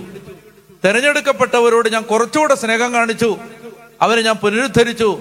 നിങ്ങളെ അടിമത്തത്തിന്റെ ആ ചങ്ങലപ്പൂട്ടുകൾ പൊട്ടിച്ച് ഞാൻ തിരിച്ചു കൊണ്ടുവന്നു.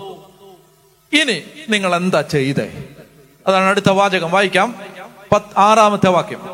മലാക്കി മലാക്കിയുടെ പുസ്തകം ഒന്ന് ആറ് പുത്രൻ പിതാവിനെയും ദാസൻ യജമാനനെയും ബഹുമാനിക്കുന്നു. അപ്പൊ ഈ ഈ ഭാഗം പറയുന്നത് ആദ്യം ഈ ഒന്നാം അധ്യായത്തിന്റെ ഒന്ന് മുതൽ രണ്ടാം അധ്യായത്തിന്റെ ഒമ്പതാമത്തെ വാക്യം വരെ അച്ഛന്മാരെ കുറിച്ചുള്ളതാണ് പുരോഹിതരെ കുറിച്ചുള്ളതാണ്.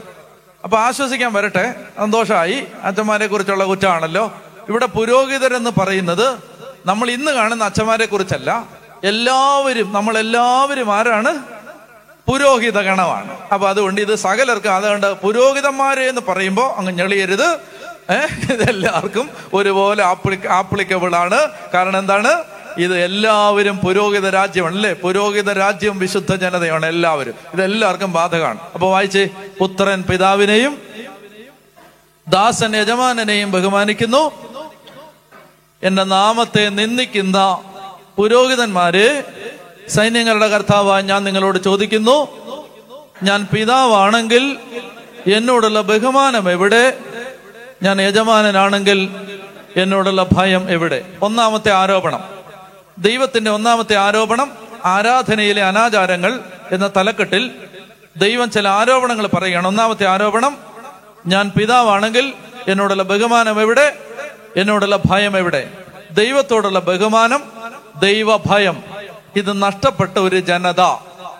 അപ്പൊ ഇതാണ് ഇസ്രായേൽ അടിമത്തത്തിൽ നിന്ന് തിരിച്ചു വന്നു കഴിഞ്ഞപ്പോ. ശ്രദ്ധിക്കുന്നുണ്ടോ? അടിമത്തത്തിൽ തിരിച്ചു വന്നു കഴിഞ്ഞ വലിയൊരു സന്തോഷ വാർത്ത എന്താന്ന് വെച്ചാൽ പിന്നെ ഒരിക്കലും ആ ജനത വിഗ്രഹാരാധനയിലേക്ക് തിരിച്ചു പോയിട്ടില്ല. ബാബിലോൺ അടിമത്തത്തിന് ശേഷം ഉണ്ടായ നന്മ എന്താന്ന് വെച്ചാൽ ഇസ്രായേൽ ജനത പിന്നെ ഒരിക്കലും വിഗ്രഹാരാധനയിലേക്ക് തിരിച്ചു പോയിട്ടില്ല. അവർ വിഗ്രഹങ്ങളെ ആരാധിക്കുന്നത് നിർത്തി. ബാലിനെയും അഷേരയെയും ആരാധിക്കുന്നത് നിർത്തി. നിർത്തിയിട്ട് അവർ ദൈവത്തെ തന്നെ ആരാധിക്കാൻ തുടങ്ങി. ടെമ്പിൾ വീണതും വീണ്ടും പണിതു. ആചാരങ്ങൾ പുനരുദ്ധരിച്ചു. മതിൽ പണിത് നഗരം സുരക്ഷിതമാക്കി. എല്ലാം ചെയ്തിട്ട് ഈ ആരാധനയെല്ലാം സജീവമായി കഴിഞ്ഞപ്പോ പിന്നെ ജനത്തിന് വന്നത് ആരാധനയിലെ അലംഭാവം. അതായത് നമ്മൾ ഈ മാമോദീസ മുങ്ങി വിഗ്രഹാരാധനയ്ക്കൊന്നും പോകുന്നില്ല.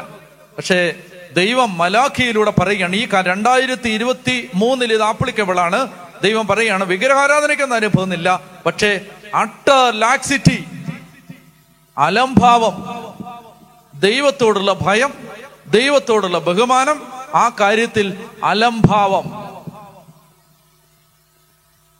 ഇതെല്ലായിടത്തും ഉണ്ട്. എല്ലാ സ്ഥലങ്ങളിലും ഉണ്ട്. ഈ ദൈവത്ത് അതായത് ഈ ഈ പാവനബോധം നഷ്ടപ്പെട്ട ഒരു ജനത. പാവനബോധം. സേക്രഡ് സെൻസ് നഷ്ടപ്പെട്ട ഒരു ജനത. സെൻസ് ഓഫ് ദ സേക്രഡ് നഷ്ടപ്പെട്ട ഒരു ജനത. അതായത് എല്ലാം ഇങ്ങനെ വലിച്ച് വിഗ്രഹഭഞ്ജനം നടത്തി ഐക്കണോ ക്ലാസ് നടത്തി എല്ലാത്തിനെയും വിളിച്ച് വലിച്ച് വഴിയിലിട്ട് ചവിട്ടി മെതിച്ച അലംഭാവം. ഇന്ന് പാവനമെന്ന് കരുതാൻ എന്നാ ഉണ്ട്?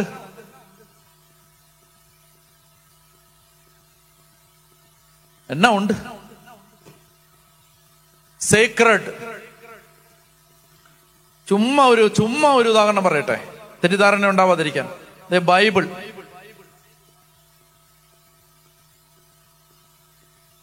ദൈവത്തിന്റെ അരുളപ്പാടുകൾ നിറഞ്ഞിരിക്കുന്ന പുസ്തകം. ഇത് കൈകാര്യം ചെയ്യുന്ന രീതി. ഇതെടുത്ത് പിടിക്കാനുള്ള മടി. ഇത് പിടിക്കാനുള്ള അപമാനം. ഇതും പിടിച്ച് നടക്കാനുള്ള ഭയം.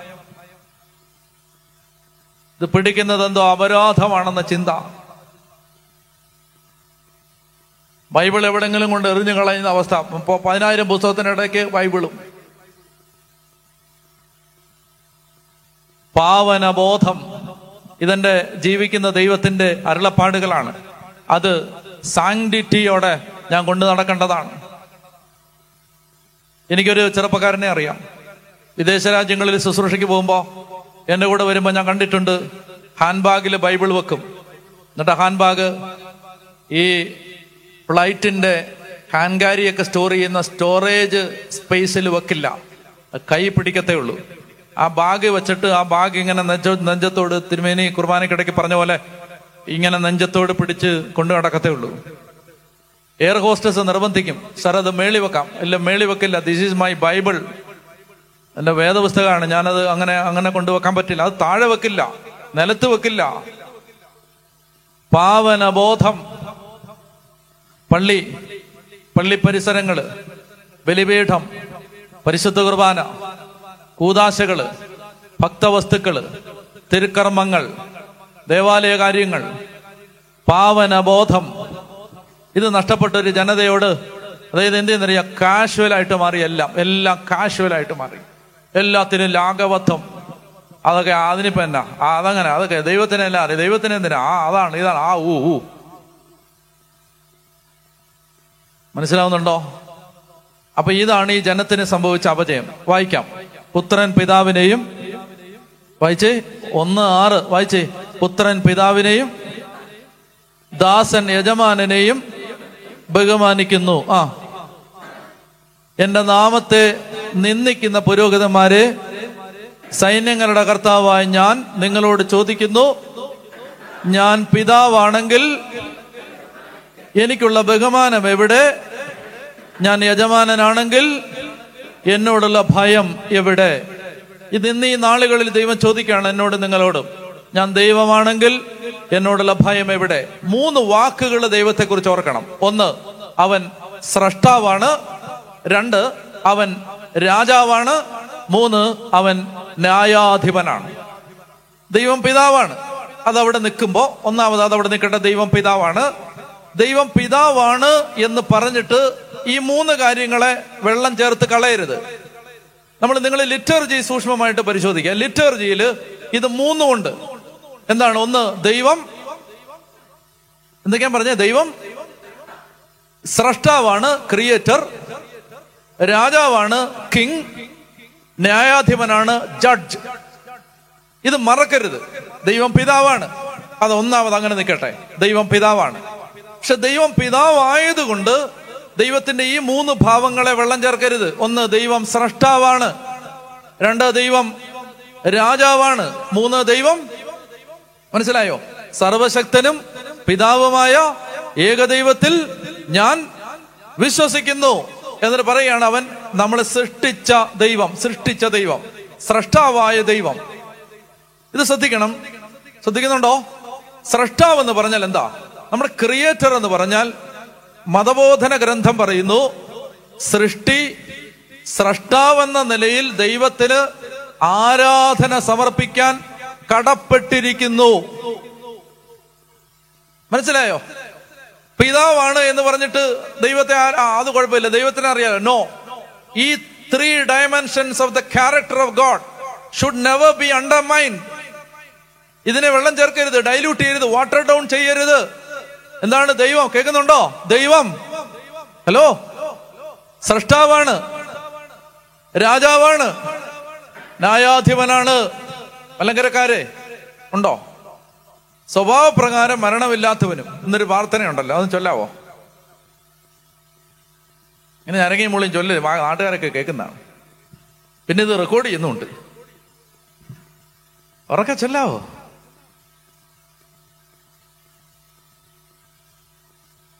ഓ ഇത് ആണക്കേട് ഉണ്ടാക്കും പുസ്തകം കൊണ്ടുവാ. എന്താണ്? സ്വഭാവപ്രകാരം മരണമില്ലാത്തവനും തന്റെ കൃപയാൽ മനുഷ്യവർഗം മുഴുവന്റെയും ജീവനും രക്ഷയ്ക്കും വേണ്ടി വിശുദ്ധിയും മഹത്വവും വെടുപ്പുമുള്ള ദൈവമാതാവായ പരിശുദ്ധ കന്യകാമറിയത്തിൽ നിന്ന് ഭേദം കൂടാതെ മനുഷ്യനായി തീരുകയും ഞങ്ങൾക്ക് വേണ്ടി കുരിശിൽ തറക്കപ്പെടുകയും ചെയ്തവനായി സ്വർഗീയ പിതാവിന്റെ ഏകപുത്രനും വചനവും അടുത്ത വാക്കാണ് എനിക്ക് വേണ്ടത് വചനവും രാജാവുമായ എന്റെ കർത്താവേ ഞാൻ നിന്നെ പുകഴ്ത്തുന്നു. മലങ്കരക്കാരൻ ചൊല്ലുകയാണ് വചനവും രാജാവും. അച്ഛൻ ചൊല്ലും രാജാതി കർത്താതി കർത്താവേ രാജാതി രാജാവേ നിന്റെ മേൽക്കോയ്മയുടെ ചെങ്കോലിൻ കീഴിൽ ഞങ്ങൾ വണങ്ങുന്നു. ഒത്തിരി ചൊല്ലു ഒരുപാട് പ്രാർത്ഥനയുണ്ട്. മനസ്സിൽ പെട്ടെന്ന് വരുന്ന ഞാൻ പറയുന്നതേ. രാജാവേ മലങ്കരക്കാരൻ ദൈവത്തെ വിളിക്കുകയാണ്. എന്താണ്? പിതാവേ എന്നല്ല. എന്താ വിളിക്കുന്നേ? നിങ്ങൾ ലിറ്റർജിയെ ശ്രദ്ധിക്കണം ലിറ്റർജി എല്ലാം ഉണ്ട് ലിറ്റർജിക്കകത്ത് എന്താണ്? രാജാവേ രാജാവേ. ഒത്തിരി ഉണ്ട്. സിറോ മലബാറുകാർ കർത്താവേ മമ രാജാവേ. മനസ്സിലായോ? കർത്താവേ മമ രാജാവേ. പിന്നെ വേറെയുണ്ട്. അഖില ചരാചര കർത്താവാം ദൈവത്തിനു ആ ന്യായവുമാണത് യുക്തവുമാം. പൂർവപിതാവാം അബ്രാഹം ഇസഹാക്ക് യാക്കോബ് എന്നിവർത്തൻ ദൈവമേ നിത്യം ആരാധ്യൻ. രാജാവേ നിൻ. രാജാവാണ് രാജാവ്. മറന്നു പോരുത് ദൈവം രാജാവാണ്. ദൈവം സ്രഷ്ടാവാണ്. ദൈവം ന്യായാധിപനാണ്. എനിക്ക് നേരമില്ല. എല്ലാ ലിറ്ററേച്ചറിൽ ഇത് മൂന്നും ഉണ്ട് ദൈവം രാജാവാണ് ദൈവം സ്രഷ്ടാവാണ് ദൈവം ന്യായാധിപനാണ്. പറഞ്ഞേ ഹാലേലുയാ അല്ലെ മലങ്കരക്കാര് പറഞ്ഞില്ല കർത്താവ് ഓരോരുത്തരും തൻ അവനവന്റെ പ്രവൃത്തിക്ക് തക്കവണ്ണം പ്രതിഫലം കൊടുക്കാനിരിക്കുന്ന സംഭ്രമജനകമായ നിന്റെ രണ്ടാമത്തെ വരവിലെയും ഞങ്ങൾ അപ്പൊ ദൈവം രണ്ടാമത്തെ വരവിൽ എന്തിനാ ദൈവം വരുന്നേ? ന്യായാധിപൻ. ന്യായാധിപൻ. നീതിയോടെ നീ വിധിക്കുന്ന സമയത്ത് കർത്താവെ അവരുടെ പാപങ്ങൾ നീ ഓർക്കരുത്. എന്നൊക്കെ പറഞ്ഞ് പ്രാർത്ഥിക്കുകയാണ്. ന്യായാധിപൻ. ന്യായാധിപൻ.